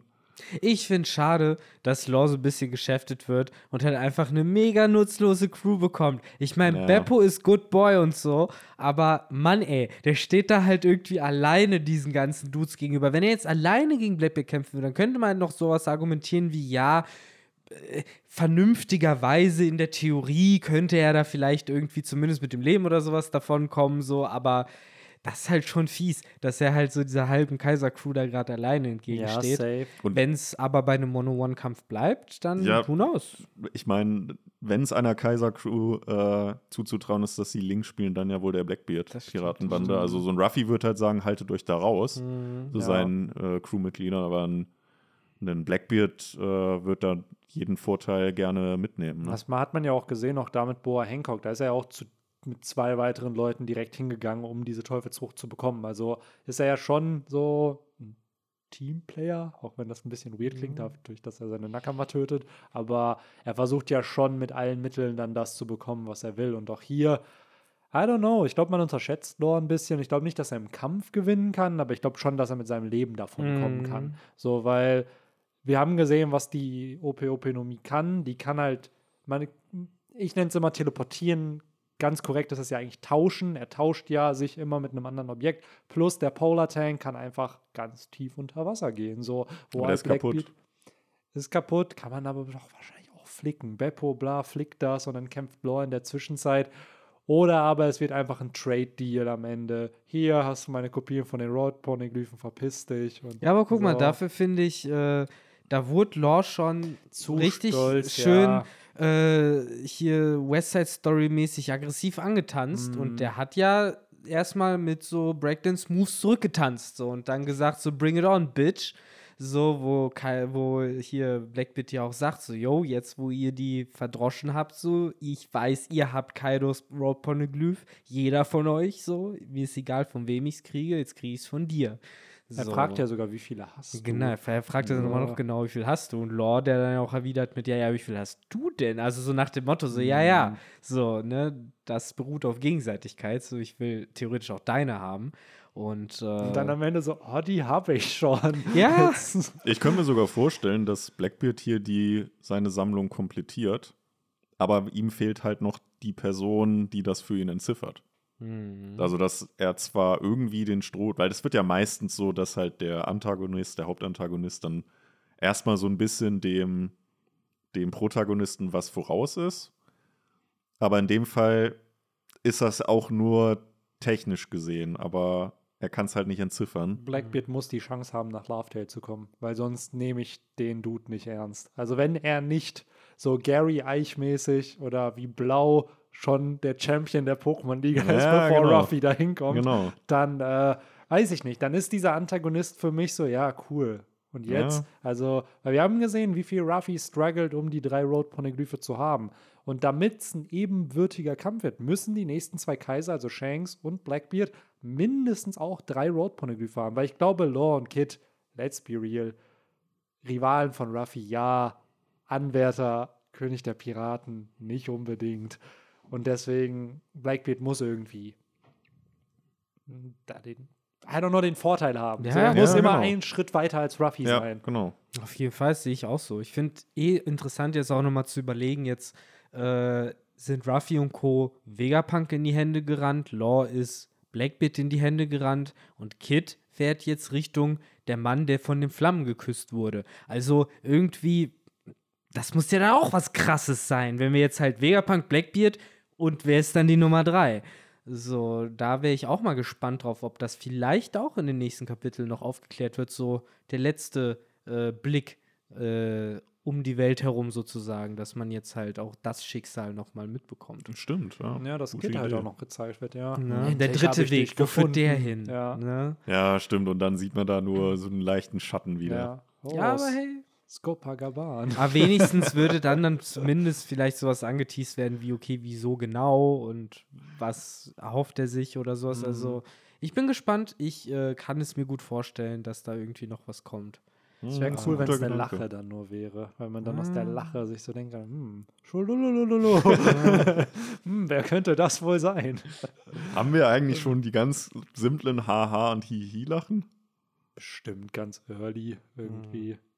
Oder kriegen das halt einfach die, die random Bewohner einer, Wahrscheinlich eines kriegen das Dorfes die oder so? No-Name-Charaktere, kriegen die Standardlachen. Was, So. haben die, was haben die Bewohner in Ibiso, was glaube ich, ne? Die, die Smile. Warum müsste man Die nachschauen? Richtig. lachen, glaube ich, ganz normal. Die haben ganz normal gelacht dann, Ja, ne? ja. Ja. Genau. Aber Leute, lasst uns doch langsam mal Richtung Ende kommen, weil ich bin ganz offen, meine Blase platzt. und äh, ich äh, würde gerne Ort Örtlichkeiten aussuchen, aber ich kann natürlich hier unsere Zuhörerinnen und Zuhörer nicht alleine lassen mit euch. Nein. Das hat letzte Woche nicht Victor, gut geklappt. Victor opfert sich für euch alle hier auf. Ja, ja, bis Aber ich glaube, wir haben auch eigentlich alles Yes. soweit. Ja, man Äh. kann gespannt sein, wie es weitergeht. Ich denke mal nicht, dass wir Los Schicksal jetzt Nein. nächstes Kapitel schon äh, enthüllt bekommen, aber es gibt ein nächstes Kapitel schon nächste Woche, habe ich Mhm. mir von unserem Brainmaster Benny sagen lassen. Und äh, ja, 1064 wird glorious. Ja. Bestimmt. Ja, Ich finde die Idee cool mit äh, Kit, Yes. dass man den vielleicht sieht. Oder vielleicht sieht man auch einen Helmeppo, der auf See oder gerade irgendwie ein Schiff stimmt. klaut oder Die so. Partei gibt es auch. Die wird vielleicht wahrscheinlich auch irgendwie auf Yes. Egghead ich noch glaube landen. aber nächste Woche, wenn wir auf Egghead sind, werden wir auf jeden Fall Zorros Gruppe sehen. Ja. So, ich glaube, Die da wird der. Switch, weil ich, ich glaube, wir kriegen noch nicht die Auflösung für. Ja, Nee, wir sehen wahrscheinlich einen neuen Vegapunk, kann ich mir Ja. gut vorstellen. Noch Ja. einen, Nummer drei oder vier dann. das kann auch gut sein. Ja. Ja, so. Ja oder halt den Daft Punk Vegapunk. Ja, oder Genau. den Daft Punk, je nachdem. Den wirst du halt nur mit Maske wahrscheinlich auch trotzdem sehen, aber dann siehst du ihn zumindest von vorne irgendwie. Ja, ja, Und also dass er dann auch Design- dieses Kästchen oder so Ja. mitbekommt. Ne? So, Ja, ja, stimmt. Helmeppo wäre gut. Aber ja, Kit hätte auch was. Das stimmt. Das ist eine gute Beobachtung, dass man da sozusagen Full Circle nochmal geht und ihn nochmal irgendwie halt sieht. Am Ende ist Mhm. er so, kommt er nochmal mit irgendwem anders dann vor, vor Kill, kommt Blackbeard dann nochmal an. So, ah, jetzt habe ich den auch schon besiegt, jetzt bin ich vor Ja, dir. vielleicht sind da die anderen Blackbeard-Piraten, fangen den. ab. Ja. Ja, Das wäre natürlich Big Brain. So, das heißt, vielleicht ist auch jemand auf dem dritten Weg. So. Hm, und auf ja. Egghead landen auch irgendwie dann ja, Katharina Devon. Vielleicht läuft die ja die ganze Zeit schon statt Jerry Bonnie mit uns rum. ja, ja. Wir wissen Das es gar nicht Julie Stimmt. Ridani, Hm. sondern Uh. Manuel Neuer. so. Das wäre krass. Am Ja. Ende sehen wir nächste Woche Imo oder so, sowas, was wir überhaupt nicht erwartet. Ja, ja also wie dieses Chapter. Let's Be Real, niemand hat doch erwartet, dass wir Blackbeard und Law sehen. Ja. Jetzt so im, im Ja. Arc irgendwie. Aber jetzt, jetzt äh, verlange ich es öfter. Ja, So, Ja. jetzt bin ich gierig. safe. So. Safe. Ja, Leute, äh, ich habe noch gesagt, dass ich Shoutout gebe für den Sweeten Boy-Kommentar. Ich habe es die ganze Zeit nämlich auch offen. Das ist auch, by the way, dieselbe Person, die uns äh, die Liste geschickt hat mit den ganzen. Ach, das äh, Bingo. Das Bingo Das mit den ganzen Bullshit-Bingo. Sachen, die wir sehr, sehr häufig sagen im Podcast. Ja. Ähm, das war nämlich Forster, der geschrieben hat, dass wir äh, den Wochenstart versüßen wir immer. Und äh, danke an die Sweeten Boys. Deswegen. Bestimmt Ja. angelehnt an Team Forster. Ja. Guter Dragon Ball Bridge äh, Zuschauer. Ich wette Ja. das mit euch. Dann hoffen wir mal, dass wir dir deinen Wochenstart auch dieses Mal wieder versüßt Yes, Yes. haben. auf jeden Fall. Vielen Viel Dank Was heißt viel Spaß? Äh, der Spaß ist jetzt vorbei. Sorry. äh, jetzt musst du dich der harten Realität äh, stellen und Podcasts hören, die nicht so gut sind Ja. wie der. Jetzt, hast, du, Aber, ja, jetzt kehrst du ins wahre Leben zurück. Viel Spaß bei der Arbeit. Ja, so.